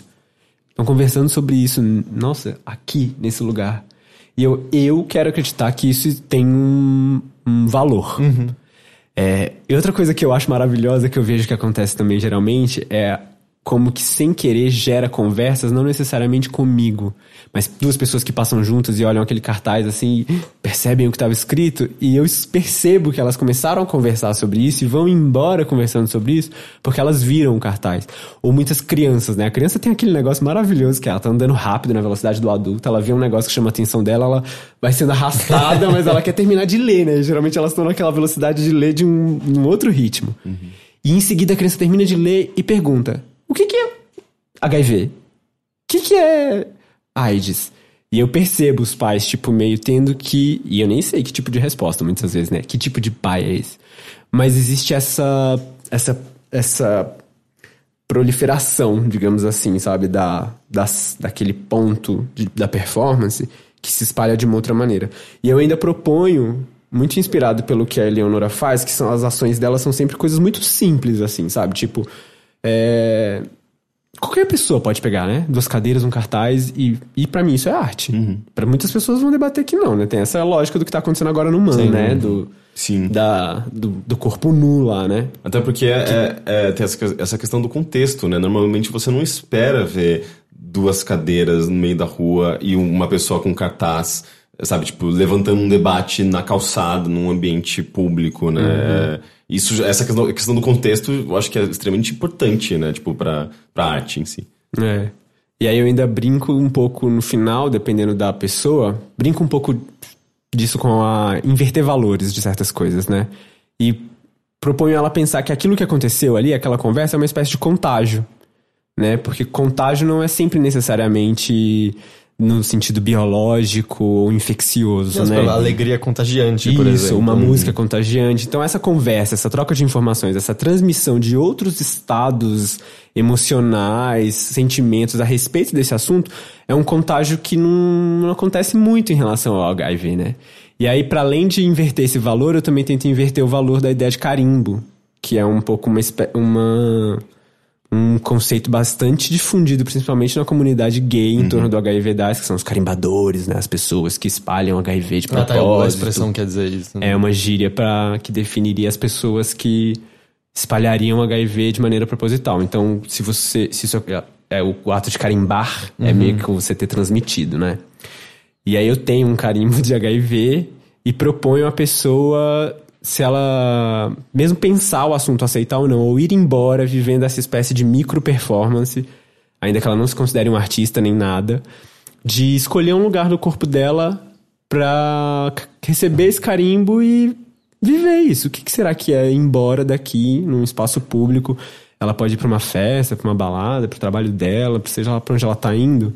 É, como vai ser? Essa experiência de estar publicamente, estar detectável, brincando um pouco com, com essas palavras, com esse símbolo de HIV positivo na pele. Uhum. É, você usa exatamente tudo é, de uma maneira metafórica, mas essa questão da transmissão da, de, de, de, estar sendo visto, né? Tipo, detectável. Uhum. É muito legal isso. Muito uhum. legal. Eu só não entendi uma coisa. Você ainda faz essa performance atualmente? Ah, tá. E você vai para vários pontos da cidade? Você tem um ponto específico que você fica? Eu vario, tipo, seja praça. Eu moro em Santo André, né? Uhum. Então já fiz em alguns lugares de Santo André, já fui em alguns lugares. Eu escolho alguns lugares, às vezes seja porque eu acho, sei lá, Praça da República, porque tem uma proximidade com o Aroche, é um ponto de, de, de prostituição também. Então, alguns lugares eu escolho por razões assim, outros lugares eu escolho por, sei lá, já fiz na Avenida Paulista também, num domingo, que é fluxo de muita gente diferente, né? Uhum. Então eu vou variando. Recentemente, agora, foi a primeira vez que eu fiz em lugares fechados. Eu fiz numa, numa das comedorias do Sesc, uhum. por exemplo. Não sabia se ia dar certo, mas deu também. E aí é onde talvez aconteça bastante das pessoas estão ali tomando café, não sei o que, ficam vendo aquela cadeira vazia. Foi onde eu mais escutei das pessoas virem falar: Ah, não sei, eu vim aqui conversar porque tava me incomodando essa cadeira vazia aqui, você aí com esse cartaz. Mas faço, faço ainda assim. E, bom, você tava falando antes do, do lance de você sentir a importância desse trabalho, mas você não quer ser definido só por isso, né? Seu trabalho artístico envolve outras coisas. E como é saber num nível pessoal, assim, quando é hora de abordar outros assuntos, quando você já abordou HIV nesse seu trabalho suficiente, do tipo, como você decide isso? Ou isso é algo que você tá caminhando e pensando sobre constantemente? Eu acho que atualmente eu ainda tô bastante mergulhado nisso. Aham. É, As horas que eu acho que eu sinto mais cansaço é porque assim, eu vivi um bom período de anos onde eu me permiti simplesmente tomar o remédio. Eu não queria saber sobre as pesquisas. Eu tava cagando pras, pesqui pras pesquisas, eu tava cagando pra vivência das outras pessoas. Tava tudo bem comigo. Era isso que me importava. E hoje, é, há, uns bom- há uns três anos, isso foi mudando, né? Quando isso foi mudando em mim. E aí você fica pensando nisso na- no alcance social dessa, dessa questão e da importância social mesmo. E aí, então hoje eu, trabalhando com isso, vivendo esse momento, eu me vejo o tempo inteiro estando alerta a tudo que tá acontecendo, né? Tipo, desde isso, de que o Ministério da Saúde acabou de. Eu já tomo, eu já tomo dolutegravir, então o Caco de nove anos atrás ia estar cagando pro fato de que nem todo mundo toma. Hoje não. Então eu fico atento nessas coisas. Então eu tô atento nas notícias, não sei o quê. Você tá atento que a USP de São Carlos descobriu uma planta trepadeira do Nordeste junto com uma universidade americana e que é a primeira vez que se descobre uma substância X na natureza que conseguiu matar o vírus, em, as células com o vírus em 10 minutos, não sei o quê. É um negócio que tá acontecendo agora, por exemplo. E é uma planta que é trepadeira, né? Muito louco. que maravilhoso. É uma trepadeira. Todo mundo faz essa piada, mas eu acho que essa piada precisa ser feita. Eu total achei que você tava, tipo, inventando os fatos agora só pra criar Não, um isso é verdade, é verdade. É uma, é uma trepadeira do Nordeste. Eu acho que essa piada tem que ser sempre feita, assim, porque ela é muito perfeita, maravilhosa, pra todas essas, essas incoerências e esses estigmas. Mas isso é verdade, é, uma- é um, um lance que tá rolando agora. Só que no meu dia a dia, sabe aquela sensação de ter que ficar na timeline? Estar se atualizando? É, quando eu sinto cansaço um pouco de estar mergulhado nisso, é mais nesse momento. Não é tanto no momento de conversar com as pessoas, não é tanto no momento de falar sobre isso. É essa, essa sensação de, gente, eu preciso estar me atualizando, preciso estar me atualizando. Tem algumas horas que eu sinto esse cansaço, é nesse lugar, assim, que dá vontade de, ai, não quero mais me atualizar, eu quero pensar em outras coisas, eu quero assistir as séries do Netflix, tem pesar nisso, assim. Mas é mais nesses, nesses lugares que às vezes eu sinto essa sensação, assim. Mas tem um pouco do. É muito da minha vivência, né? Eu acho que mesmo o artista que eu sou, isso eu, eu tenho acreditado muito na conversa hoje, no encontro entre pessoas, como uma necessidade, como enxergar isso como arte também, porque eu tenho a impressão que no mundo que a gente vive, isso está se perdendo de alguma maneira, ou transpassando por uma transformação da conexão outra, né, de encontros, que beleza, ela, ela é boa em muitos sentidos, mas alguma coisa se perde, eu acredito. E eu percebo que aí eu escolhi fazer isso, e aí agora eu tô tentando criar um outro, uma espécie, vamos chamar, espetáculo, não sei se é essa palavra, que foi a partir de uma coreografia de dança, que eu fiz uma, uma vivência agora com um grupo de dança daqui da periferia, a Companhia Sansa Croma, uma companhia de dança negra, é, que é- foi uma vivência maravilhosa. Eles compartilharam um processo deles que chama Dança da Indignação e acabou que a, a minha coreografia eu fiz a partir de sexualidade e HIV, né? E o meu, a minha tentativa é meio que ainda que seja uma dança, uma coreografia, eu vou querer, eu ainda quero misturar um pouco de teatro. É, eu não consigo me livrar do texto. Eu acho que quando o assunto é HIV, a coisa da fala é muito, é essencial por causa de todo o silêncio que existe em torno. Só que eu tenho muito uma vontade, por exemplo, de que parte dessa, desse resultado artístico que ainda está em processo seja uma coisa meio de conversa. Não seja aquela plateia que foi ali assistir um negócio, vai ficar no escuro calada, terminou, vou embora e acabou. Não. Eu quero encontros. Né? Por- Porque eu acredito nisso, nisso que eu falei aqui da familiaridade. Assim. Se é, se eu não sei, se eu não tenho acesso ao que aconteceu com você, a quais as vivências que você tem, fica muito no lugar aqui de eu, artista, falando, falando, falando, falando, falando, falando, e vocês recebem passivamente isso E ou admirem, inspirem-se e pronto, mas não me cabe saber o que o que te aconteceu. Por onde seu corpo andou? Por onde andam os seus medos? E pra mim, enquanto artista, isso me interessa. E eu acho que enquanto na temática de HIV especificamente, eu suspeito que isso é essencial. Porque tem uma coisa do acolhimento também, assim, né? Que é, é para muitas pessoas é raro, da afetividade mesmo. Então, é, eu tenho caminhado por aí, assim, mas é, eu não consigo mais desvincular. Mesmo que eu acho que eu faça um outro projeto que não tenha nada a ver com HIV, eu acho que as coisas que o HIV me fez pensar enquanto arte vão estar comigo é, de um jeito que não, não tem como. É, não vai ter como me desvencilhar, sabe? Me desvincular delas. Até porque eu acho que você atinge muita gente, né, com esse trabalho. Você acaba percebendo que você acaba fazendo um trabalho relevante. Você tá sendo. ah, não apenas gerando inspiração. Quero acreditar que sim. Não, mas eu imagino que sim, né? Porque você percebe transformação a nível, às vezes, micro mesmo, né? Numa pessoa, uma pessoa que viu a sua performance ou interagiu com você diretamente, saiu, saiu com alguma coisa mais na cabeça, sabe? Pra pensar ou pra disseminar pra outras pessoas, sabe? Tipo, eh, a simpatia ou alguma informação que seja, mas...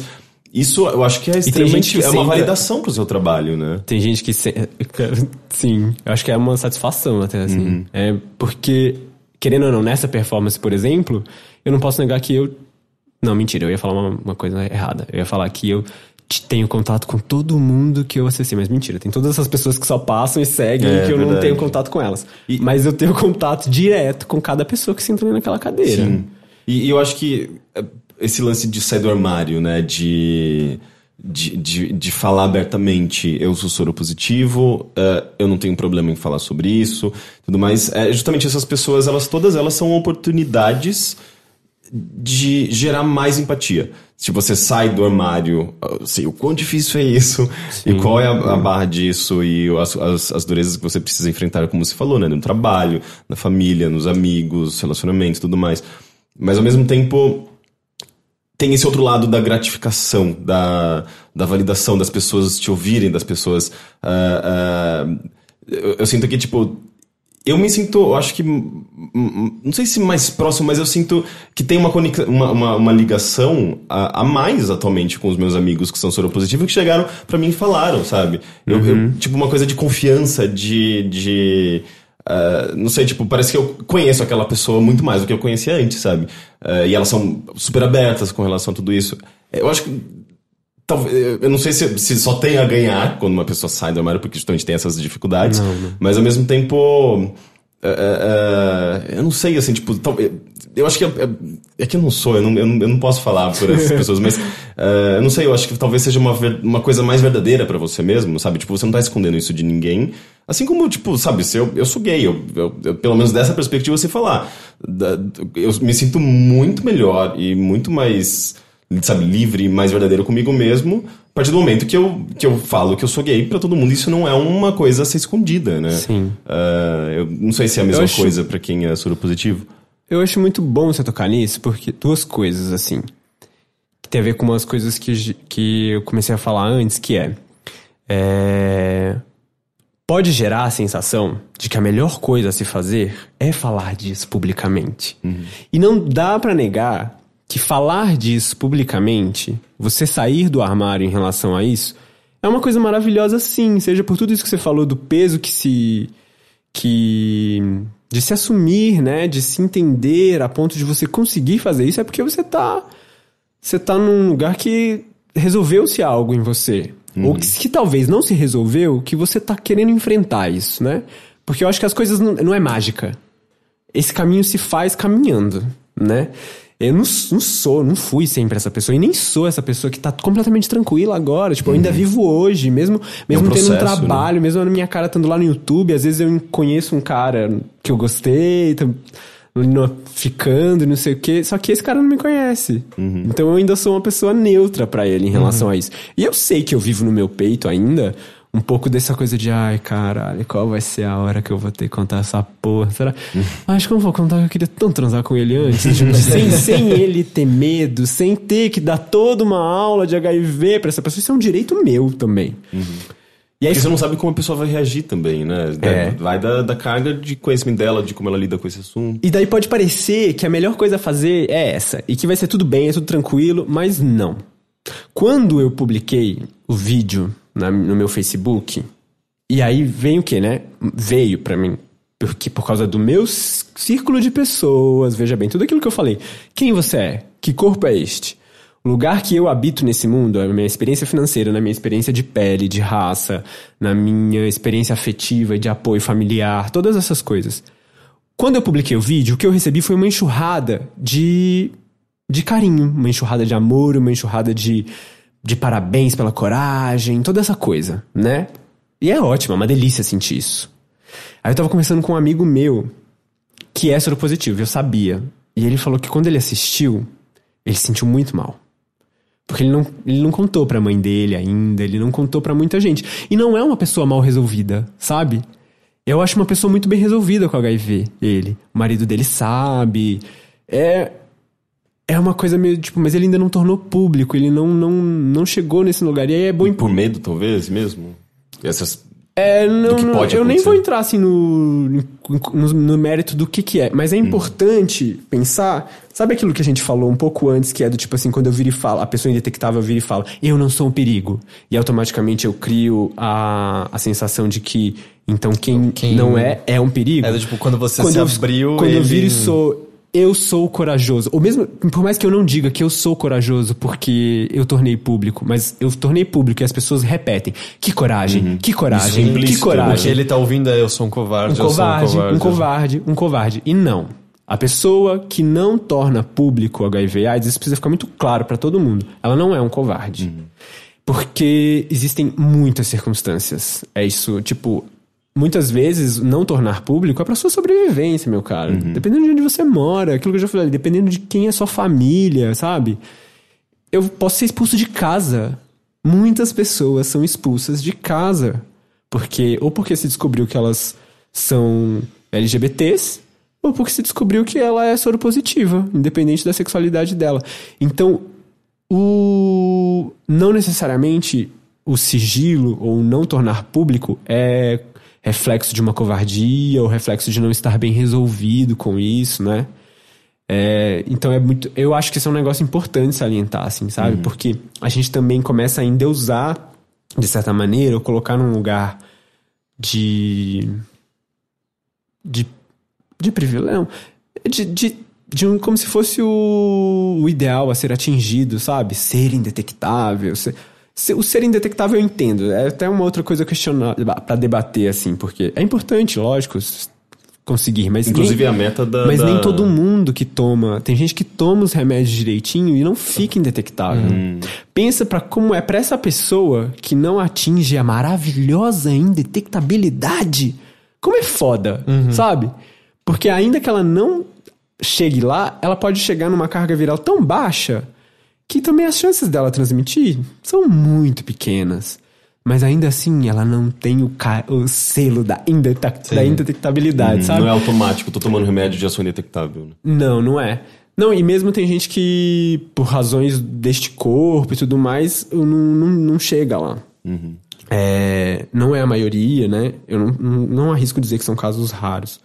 Mas isso tudo me fez pensar, assim, porque eu já esbarrei, por exemplo, em aplicativos de pegação com gente anunciando a, o uso da PrEP, por exemplo, pessoas negativas anunciando o uso da PrEP, de um- uma lógica meio de tipo, quase, sabe, eu tô livre dessa sujeira.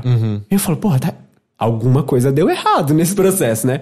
Porque a pessoa teve chance de conhecer a PrEP, que é um nível assim de participar dessa pesquisa, de você transar com o assunto do HIV a um ponto de você melhorar a sua compreensão, mas não, você ainda tá com uma cabeça que tá pensando assim, ufa, finalmente eu tô livre dessa sujeira toda. Na assim, né? seleção eu me dei bem, não sou como esses outros. Então a mesma é muito eu uma coisa que eu percebo o tempo inteiro nessa vivência é entre todos esses termos, entre todas essas satisfações, inclusive é essa de essa de tornei público. É, não vivo este peso, mas de tomar cuidado com a minha experiência de não de, de mostrar para quem acessa a minha experiência de que o oposto da minha vivência não é necessariamente o lugar ruim, o que deve ser é, evitado, o lugar de onde as pessoas devem sair. O silêncio é ruim. É, para mim era ruim, embora eu me convencesse de que fosse segurança. Mas eu sei que o silêncio e o sigilo para muitas pessoas é, é, segurança e é segurança de vida. O mesmo, assim, é, sabe? de direito, é sobrevivência. seu direito, é seu, seu- sua segurança, né? E você tem o seu momento de silêncio, né? Até a hora que você resolver se você tem que ou não falar, né? Eu acho que é isso que você tá querendo tomar esse cuidado, né? Do tipo, É, é. não é que dizer todo mundo tem que abrir, não. Cada um sabe o que é melhor sabe o para seu si. tempo, e- as suas circunstâncias e as suas coisas. Então, é, nem pra todo mundo não vai ser o mar de rosas que foi pra mim. Uhum. Eu tive uma, uma vivência bastante privilegiada com relação a isso, sabe? É assim como o próprio sair do armário, né? Vai do Exato, contexto. exato, exato, Cada um tem um exato. ritmo, cada um tá num, num- numa realidade diferente, né? Então. é- é- por isso que eu, eu, eu fico sempre imaginando, assim, porque eu, eu já saí do armário uma vez. Aham. Tipo, a, a barra que eu saí do armário uma segunda vez, né? É, é uma experiência muito difícil. E às vezes é que a gente pensa muito na experiência de quem é, de quem é gay, né? No- porque tá, é, tem uma proximidade histórica, né, com relação ao HIV AIDS. Mas pensa pra uma senhora que pegou HIV do marido, é uma senhora negra de periferia, que é, é bom ressaltar, por exemplo, que as mulheres negras são as mulheres que ainda mais morrem de AIDS. Então pensa pra essa senhora tornar pública nessa convivência dela, ela pode ser, sei lá, evangélica, é, são outros outros mundos, né? Outras vivências. Sim. E aí ela descobre isso não porque ela nem tá preocupada, porque os gays fazem mais testagem. Tipo, os homens que transam com homens, eles fazem mais exames de HIV e de outras ISTs, né? Infecções sexualmente transmissíveis. Atualizou o termo, né? Não sei se todo mundo sabe disso. Como que é? Não é mais DST. É o que agora? Infecções sexualmente transmissíveis. É, olha, eu não sabia. ISTs, Eu também não sabia. Ao invés de DSTs. Entendi. Mas isso vai demorar muito a mudar na cabeça das pessoas, né? Mas é bom ir falando. É, a gente aprendeu na escola que era DST, É. né? Então isso faz alguma diferença. E aí pensa então pra essa senhora, sabe? Como que é? Às vezes pra essa pessoa falar, ah, tá tranquilo, tem remédio, vai lá. Pra algumas pessoas é um terror você procurar o centro de atendimento do seu bairro, porque você vai pode ser visto ali. Então você vai procurar um negócio, um atendimento lá na puta que pariu. E algumas pessoas não têm o dinheiro pra pagar essa passagem, sabe? E aí vem o governo e faz uma campanha que fala: tantas pessoas têm o vírus e não tratam. Tipo, cria uma ideia de. De que elas como são relapsas. né? monstros, É, eu sou- né? eu sou um filho da puta que eu não tô tá fazendo isso aqui. Só que, mano, a gente tá falando da vivência da cidade. Tem gente que mora lá na puta que pariu do norte, em lugares que tem que andar, sei lá, cinco horas até chegar num ponto da cidade, chegar lá, o remédio não tá lá, não chegou, porque a distribuição não chegou, volta pra casa na puta que pariu. E aí, uma hora fala, sai, abandona o tratamento. E essa pessoa faz parte dessa estimativa que o governo coloca na campanha de carnaval, falando essas pessoas não estão se tratando. Então é muito complexo. Sim, é, são, são, são muitos elementos. Muitos, muitos, nesse muitos. Sistema, Por isso que eu falo né? que precisa mergulhar no negócio, assim, pra entender de fato, sabe? Porque mesmo que você talvez ache que você não tem mais preconceito, que você tá aberto pros seus amigos e não sei o quê, você ainda pode estar carregando. É, você ainda pode estar com suas mãozinhas sujas de estigma em, em ou- em outros níveis. Por mais que você não se considere preconceituoso. É muito parecido com essa lógica de tudo que está sendo debatido agora. Sobre sexualidade, sobre gênero, machismo, feminismo, sobre racismo. Que é, não, eu não sou racista. Mas você ainda sente medo quando você tá à noite na rua e vem uma pessoa negra atravessando numa rua deserta. Então, a gente tem que estar atento o tempo inteiro, porque é uma coisa que ela foi martelada por tanto tempo na nossa cabeça, o medo e a ideia, o imaginário da AIDS, e tão martelada por essas metáforas. Eu estou, até surpreso comigo que até agora não falei da Susan Sontag e o debate dela sobre as metáforas. É martelado tão repetidamente é, que não é assim. Mesmo que você se informe, mesmo que você tenha um amigo, esse mergulhar, esse transar mais profundamente com essas ideias e com este mundo novo, ele vai ser constante, precisa ser constante, porque ele se espalha de um jeito na vivência social que é isso, não é só o HIV. É tudo mesclado, sabe? É gênero, raça, é, classe. Então é um negócio complexo, assim, Uhum. sabe? Acaba que é engraçado, eu penso na performance da Leonora Fabião, né, que conversa sobre qualquer assunto. propor conversar sobre HIV AIDS, obrigatoriamente para ter uma boa conversa, você vai ter que conversar sobre muitos outros assuntos. Debater sexualidade, debater todas essas outras coisas aí que eu tava citando. Uhum, é porque uma mulher uh, com HIV, ela, ela é vista de uma outra maneira do que um homem com HIV, um homem negro com HIV, um homem pobre com HIV, e as sabe, crianças, tipo, na sociedade. gente, que ainda nascem com HIV. Não precisava mais nascer crianças com Uhum. HIV. A ONU tem uma meta, né? Tipo, os países. Alguns países atingiram já essa meta de não existir mais a transmissão de, de transmissão vertical, transmissão de mãe para filho. Eu estou esquecendo agora, tem uma coisa, um debate sobre esse termo também, sabe? Pra não culpabilizar a mãe. É, Mas por que que ainda tem mães que transmitem para que estão transmitindo para os filhos? Por questão de saúde, discussão de saúde pública, sabe? Então, é, o negócio é, é, um, é, um, é, um, é um buraco grande, assim, sabe? Pra, pra se mergulhar. Entendi. Você tem mais alguma pergunta aí? Kim? Não. eh, eh, tinha algumas perguntas ainda eh, de, de Facebook, de e-mail. A gente vai, che- vai, vai ter tempo Não, pra não vi, ler? a gente acabou abordando elas entre Ah, as outras, eu tinha já botado aqui no meio mesmo. Então, eu acho que é, a última coisa que eu queria dizer, assim, você, você falou isso daqui, e eu vi você falando no, no seu vídeo sobre o lance do imaginário, né, de, de morte, imaginário de medo que existe em torno. Sujeira.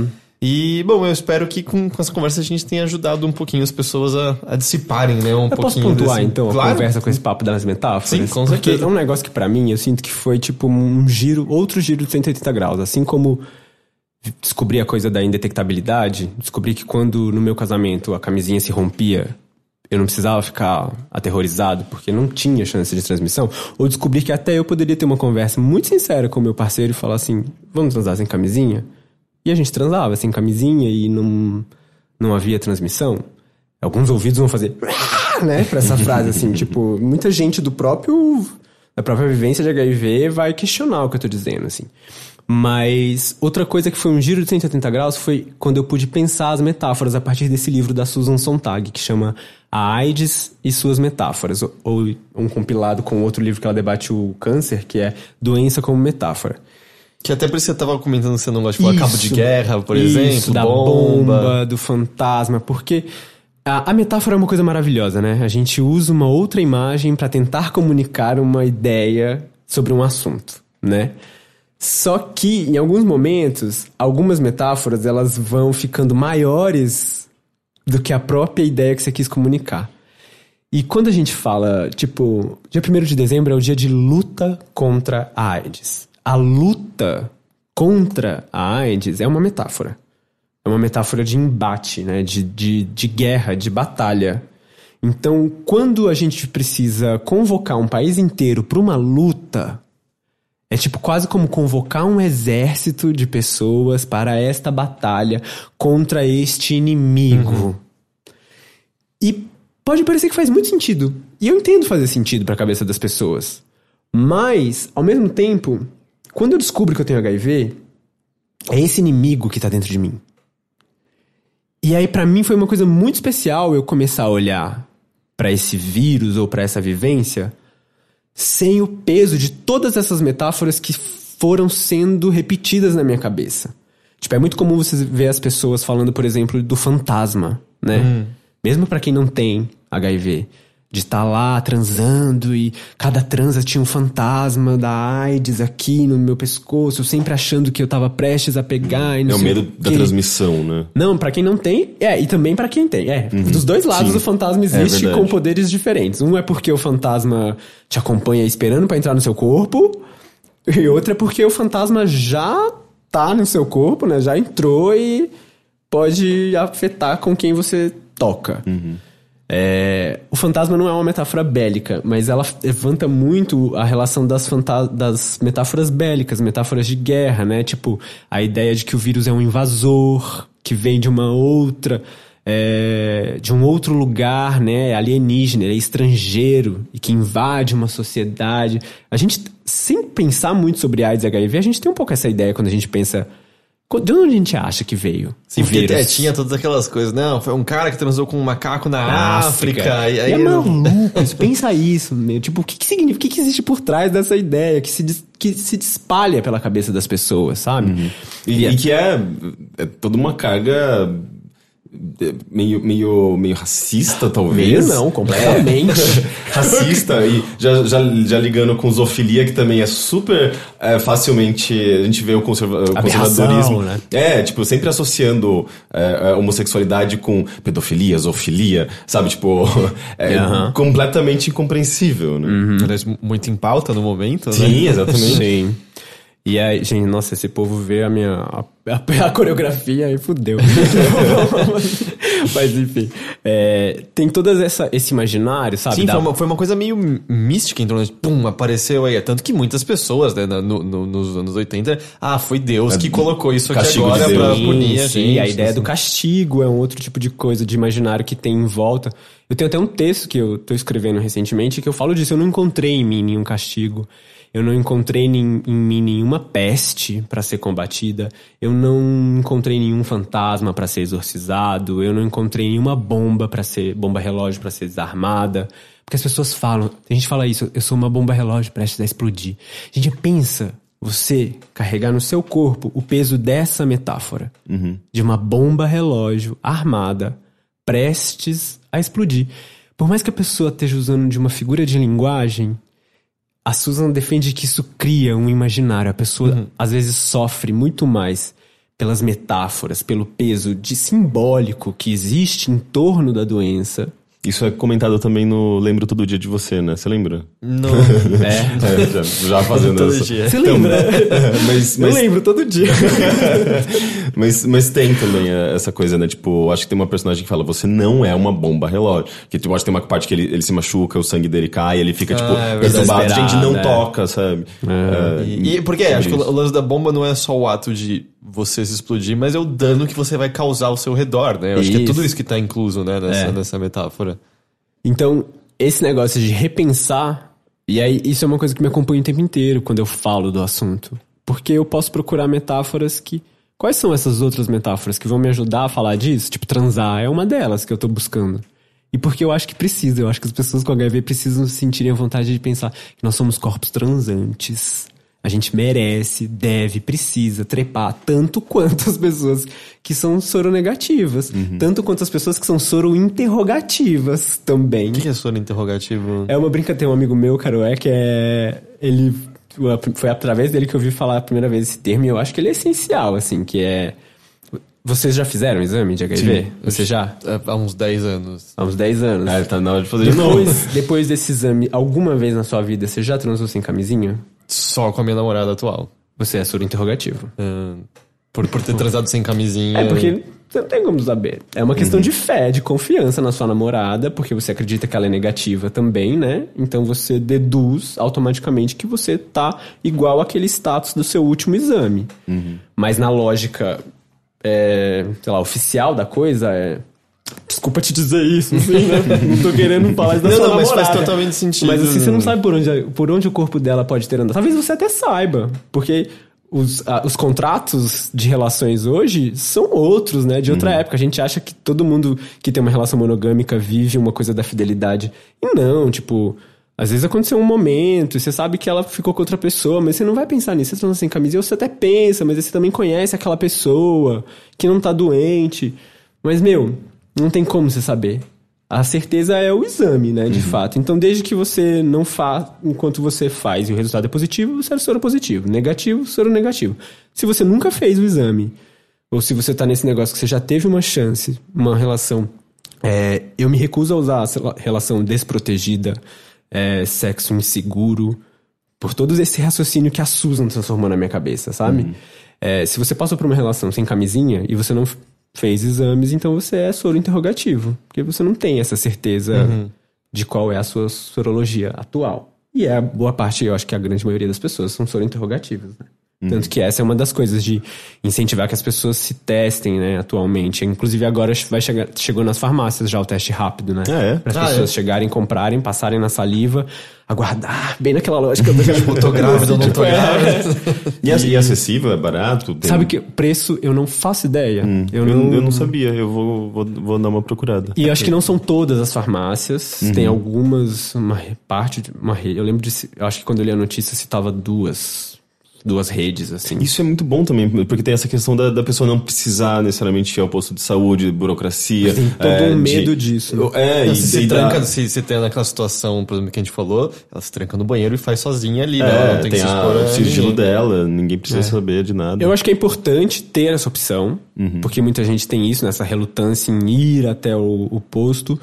Assim como eu também fico pensando, a gente tomara que muita gente não se desespere sozinha em casa, sabe? Sim, sim. Porque quando você recebe a, a- o resultado né, da sua soropositividade, tem alguém que tá, tá ali te, pra, pra te acompanhar, né? Pra te dar uma indicação, pra te dar um, um certo apoio. né? Mesmo Então- que a pessoa não saiba nada, tipo, um, calma, amigo. Inclusive, eu queria agradecer ao Ricardo, que foi o meu amigo nessa época, há nove anos atrás, que ele falou assim: o que, que tá acontecendo? A gente trabalhava junto.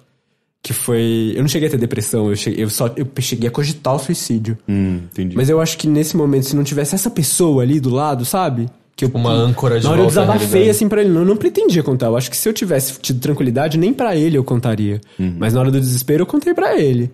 E se não fosse ali, esse primeiro momento de apoio, de afeto, de acolhimento, ainda que eu não sabia nada, nada, nada. É, faz total diferença, sabe? Então eu fico um pouco num lugar meio assim do tipo, ai gente, que essas pessoas que comprem esses testes e façam sozinhas nas suas casas tenham acesso à informação que elas não têm que Que elas tenham um Ricardo por perto delas. Mesmo que seja virtual, assim, no YouTube, qualquer coisa desse tipo. Ah, que ótimo. Eu acho que acho que a gente pode encerrar por aqui. Uhum. Caco, ah, quem quiser encontrar mais de você, do seu trabalho, você tem presença em redes sociais, onde elas podem encontrar você? Nossa, que engraçado. Eu sou um pouco.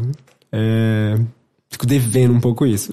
Tô no Facebook, Caco Arancíbia, Caco com K de Kiwi. É, É, os, do- os dois, né? os dois, K-A-K-O. Eu tenho um Instagram que eu tenho uma certa relutância também, mas chama Cacolho. Mas eu não. Mesmo o, o canal, o meu perfil no YouTube, eu tenho objetivos de postar trabalhos de vídeo lá, mas algo que seja um pouco mais relacionado à videoarte, não de ser um canal de. não ser um, um youtuber. Nenhum problema. Até porque eu acho que esse trabalho já está sendo muito bem feito por essas outras pessoas. Mas você comentou do tem o projeto Gabriel Boa Estrela, Sorte, tem o né? Gabriel Camicholi, tem o João Geraldo Neto do Super Indetectável, tem uma, muita gente fazendo, tem o Prosa Positiva. Então, existem todas essas opções. E eles também se convidam, né, para outros canais, canais que não são necessariamente sobre HIV. Então, vai no canal da Jojo, vai no canal da, de outras pessoas. Então, essa rede no YouTube, eu sinto que ela já tá bem pulsante, sabe? Então, tem esse perfil também, mas o único jeito de achar acho que é jogar no, no YouTube Caco, HIV, e vai ter lá um que é tipo. qual- gente, qual foi o nome que eu dei? Alguma coisa meio tipo nova pulsão de vida, um novo posicionamento de vida. Porque eu acho que eu, eu tenho insistido nisso, assim, que eu acho que é interessante as pessoas, a gente entender nessa lógica da familiaridade, que é.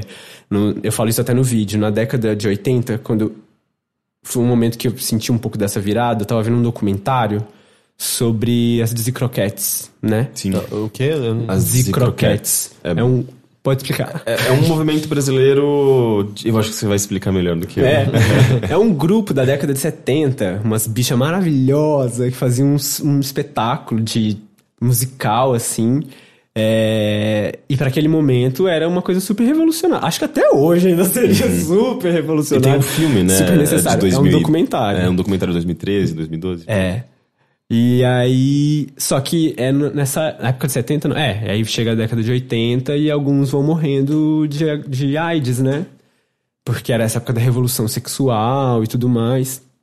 E aí, nesse filme, alguém dá um depoimento que fala assim: alguém que sobreviveu, uma atriz, eu acho, fala, eu vi, as, eu vi os meus amigos morrerem, as pessoas ao meu redor morrerem. E você, quando você conversa com as pessoas que viveram esse período, já, uma época que elas já eram sexualmente ativas, tem sempre muito esse peso, né, de ter assistido os amigos, amigos morrerem. Que não isso é uma coisa. É um relato que você vê muita gente. Muita, Dá, né? muita. Só que aí eu começo a pensar que, nessa, nessa lógica do sigilo, eu começo a pensar, gente, tá- a gente assistiu. A gente não, eu não assisti. Mas muita gente assistiu muita gente morrer. Sim. Mas muita gente agora tá assistindo muita gente viver e não sabe que tá assistindo. tipo, eu não sei que espetáculo é este novo espetáculo de vida. Muita gente tá assistindo e não faz ideia. Sim. Tanto é que os números, na verdade, né, se a gente vê, é, obviamente eles são crescentes, porque são pessoas que estão. é, que. é, foi, de- de- é, foi diagnosticada com HIV. Acho que eu tenho aqui. Brasil, o total de infecções subiu de 47 mil casos em 2010 para 48 mil em 2016, aumento de 3%. É isso aqui? É, não, mas aí eu acho que é, é de infecção. Na verdade, o número que eu queria. É, Era qual? Ah, assim, é, o número de pessoas eh, vivendo com a doença eh, subiu de 490 mil em 2005 para 830 mil em 2016. Porque, na verdade, essas pessoas, elas estão em tratamento, Elas provavelmente uma boa parte. foram interrogativos, É. se descobriram posteriormente. Sim. E, mas são pessoas que, que fazem um tratamento e convivem com a doença. É, porque eu acho que talvez no- nos anos 80 é, era, era a, a- a medicina não estava evoluída a ponto da- dessas pessoas poderem sobreviver. Então, a- atualmente elas estão vivendo com a doença. E, e tudo bem. E, então, na verdade, é um número crescente, né? E é muito louco que aquilo é- que eu falei, né? Tipo, é, a- a- se você transa bem a conversa, fala, elas estão vivendo com a doença, elas estão vivendo com o vírus. Com vírus, é verdade. A doença, no caso, seria. É outro momento o- o que está sendo evitado a Exato. doença justamente porque está tratado. Sim, é, e, e é justamente essas coisas que a gente precisa da- A gente desse diálogo pra, é, ir é aprendendo. só falando sobre isso, é só exercitando essa conversa que a gente vai falando, opa, não, é outra coisa. Sim. Mas é engraçado, eu tava tentando, tentando ter cuidado pra falar correto. Mas é, e dá, e pra, falei e dá pra perceber. Eu acho que é muito engraçado. Quem ouve o podcast bem provavelmente vai perceber na voz de vocês a hesitação, muitas vezes, ao fazer um comentário, de escolher as melhores palavras Sim. e não sei o quê. Isso é muito bonito de se ver acontecer. Mas também eu acho que a gente tem que aproveitar, às vezes, quando a gente vai fazer uma fala pública, né? Ou uma coisa assim, tipo, jornalística e tal, você vai ter que ter esse cuidado, né? Porque isso vai se espalhar por uma via X. Mas quando a gente tá entre amigos, e aí é que quero acreditar que esse é o clima já, né? Tipo, tem que se sentir um pouco à vontade também de falar essas bobagens. É, de falar Porque e de, com quem de que você ser corrigido tá? também, né? É, e, e mesmo tá, às vezes não necessariamente de ser corrigido, porque eu já expliquei isso, eu sei que você entendeu, eu não vou ficar toda hora falando, tá errado, tá errado. Ah, mas, Certos- mas eu corrijo quando alguém fala homossexualismo, por exemplo. Sim, mas é Eu acho de- importante. Uhum. Mas depende de quem, por exemplo. Se eu tô escutando. Uns amigos meus fizeram um programa de uma rádio comunitária, chama Projeto Mafuá, que falava sobre LGBTs na periferia. Aí você escuta. é, depoimentos de pessoas bastante. com um- um nível de escolaridade, digamos assim, que não é, não é o, o da academia, não é o de quem tá. E provavelmente essa pessoa faz toda uma fala maravilhosa sobre respeito, sobre aceitação, e ela, ela ainda fala o, o homossexualismo. O importante é a mensagem, É, né? tipo, tem- a gente tem que saber o que, que a gente tá ouvindo, sabe? Os termos são importantes, é importante debater o termo, é importante corrigir, é importante. Pro... Mas ainda mais quando a gente tá entre amigos e tudo mais, às vezes é melhor deixar o, o pensamento da pessoa fluir, a dúvida, a angústia, a questão, e passou por cima de um negócio, assim, sabe? É um pouco daquilo que eu tô falando, assim, dependendo de, quem tá me dizendo, de como é dito, eu entendo, a pessoa fala assim, eu tenho AIDS. Eu não tenho. Eu já expliquei isso aqui várias vezes. Eu, eu nunca vivi AIDS. Mas dependendo da conversa, a pessoa fala, você que tem AIDS, isso aqui. É, passou, sabe? É um negócio, assim. Mas é Especialmente que você interessante não tem a, entender. a carga, né, da negativa, que é aquilo que você tava. Você até falou de tomar cuidado com, com a idético, né? Com a imagem do Cazuza. Assim. Se a pessoa Uhum. não tá querendo dizer com, com essa carga negativa, só numa conversa, você entende que não há uma, não há uma má intenção, É, né? tem que estar trás muito, tem do... que estar muito alerta de qual que é esse fluxo que vale a pena ficar corrigindo e tal, mas é bom sempre propor. Igual aqui eu acabei de fazer isso, né? Eu falei, jogar essa coisa, porque a gente termina a conversa e fala que tem a doença. A doença é um outro momento. E a AIDS é um negócio muito maluco, gente, porque quando você chega nesse estágio de doença, não é nem ela de fato que te, te, te mata, é porque você abre seu corpo, ela abre seu corpo pra outras doenças. É um negócio tão maluco essa experiência desse negócio que é tipo a doença que tem o poder de reunir todas as doenças. Sabe? É, mas é bom repensar essas coisas.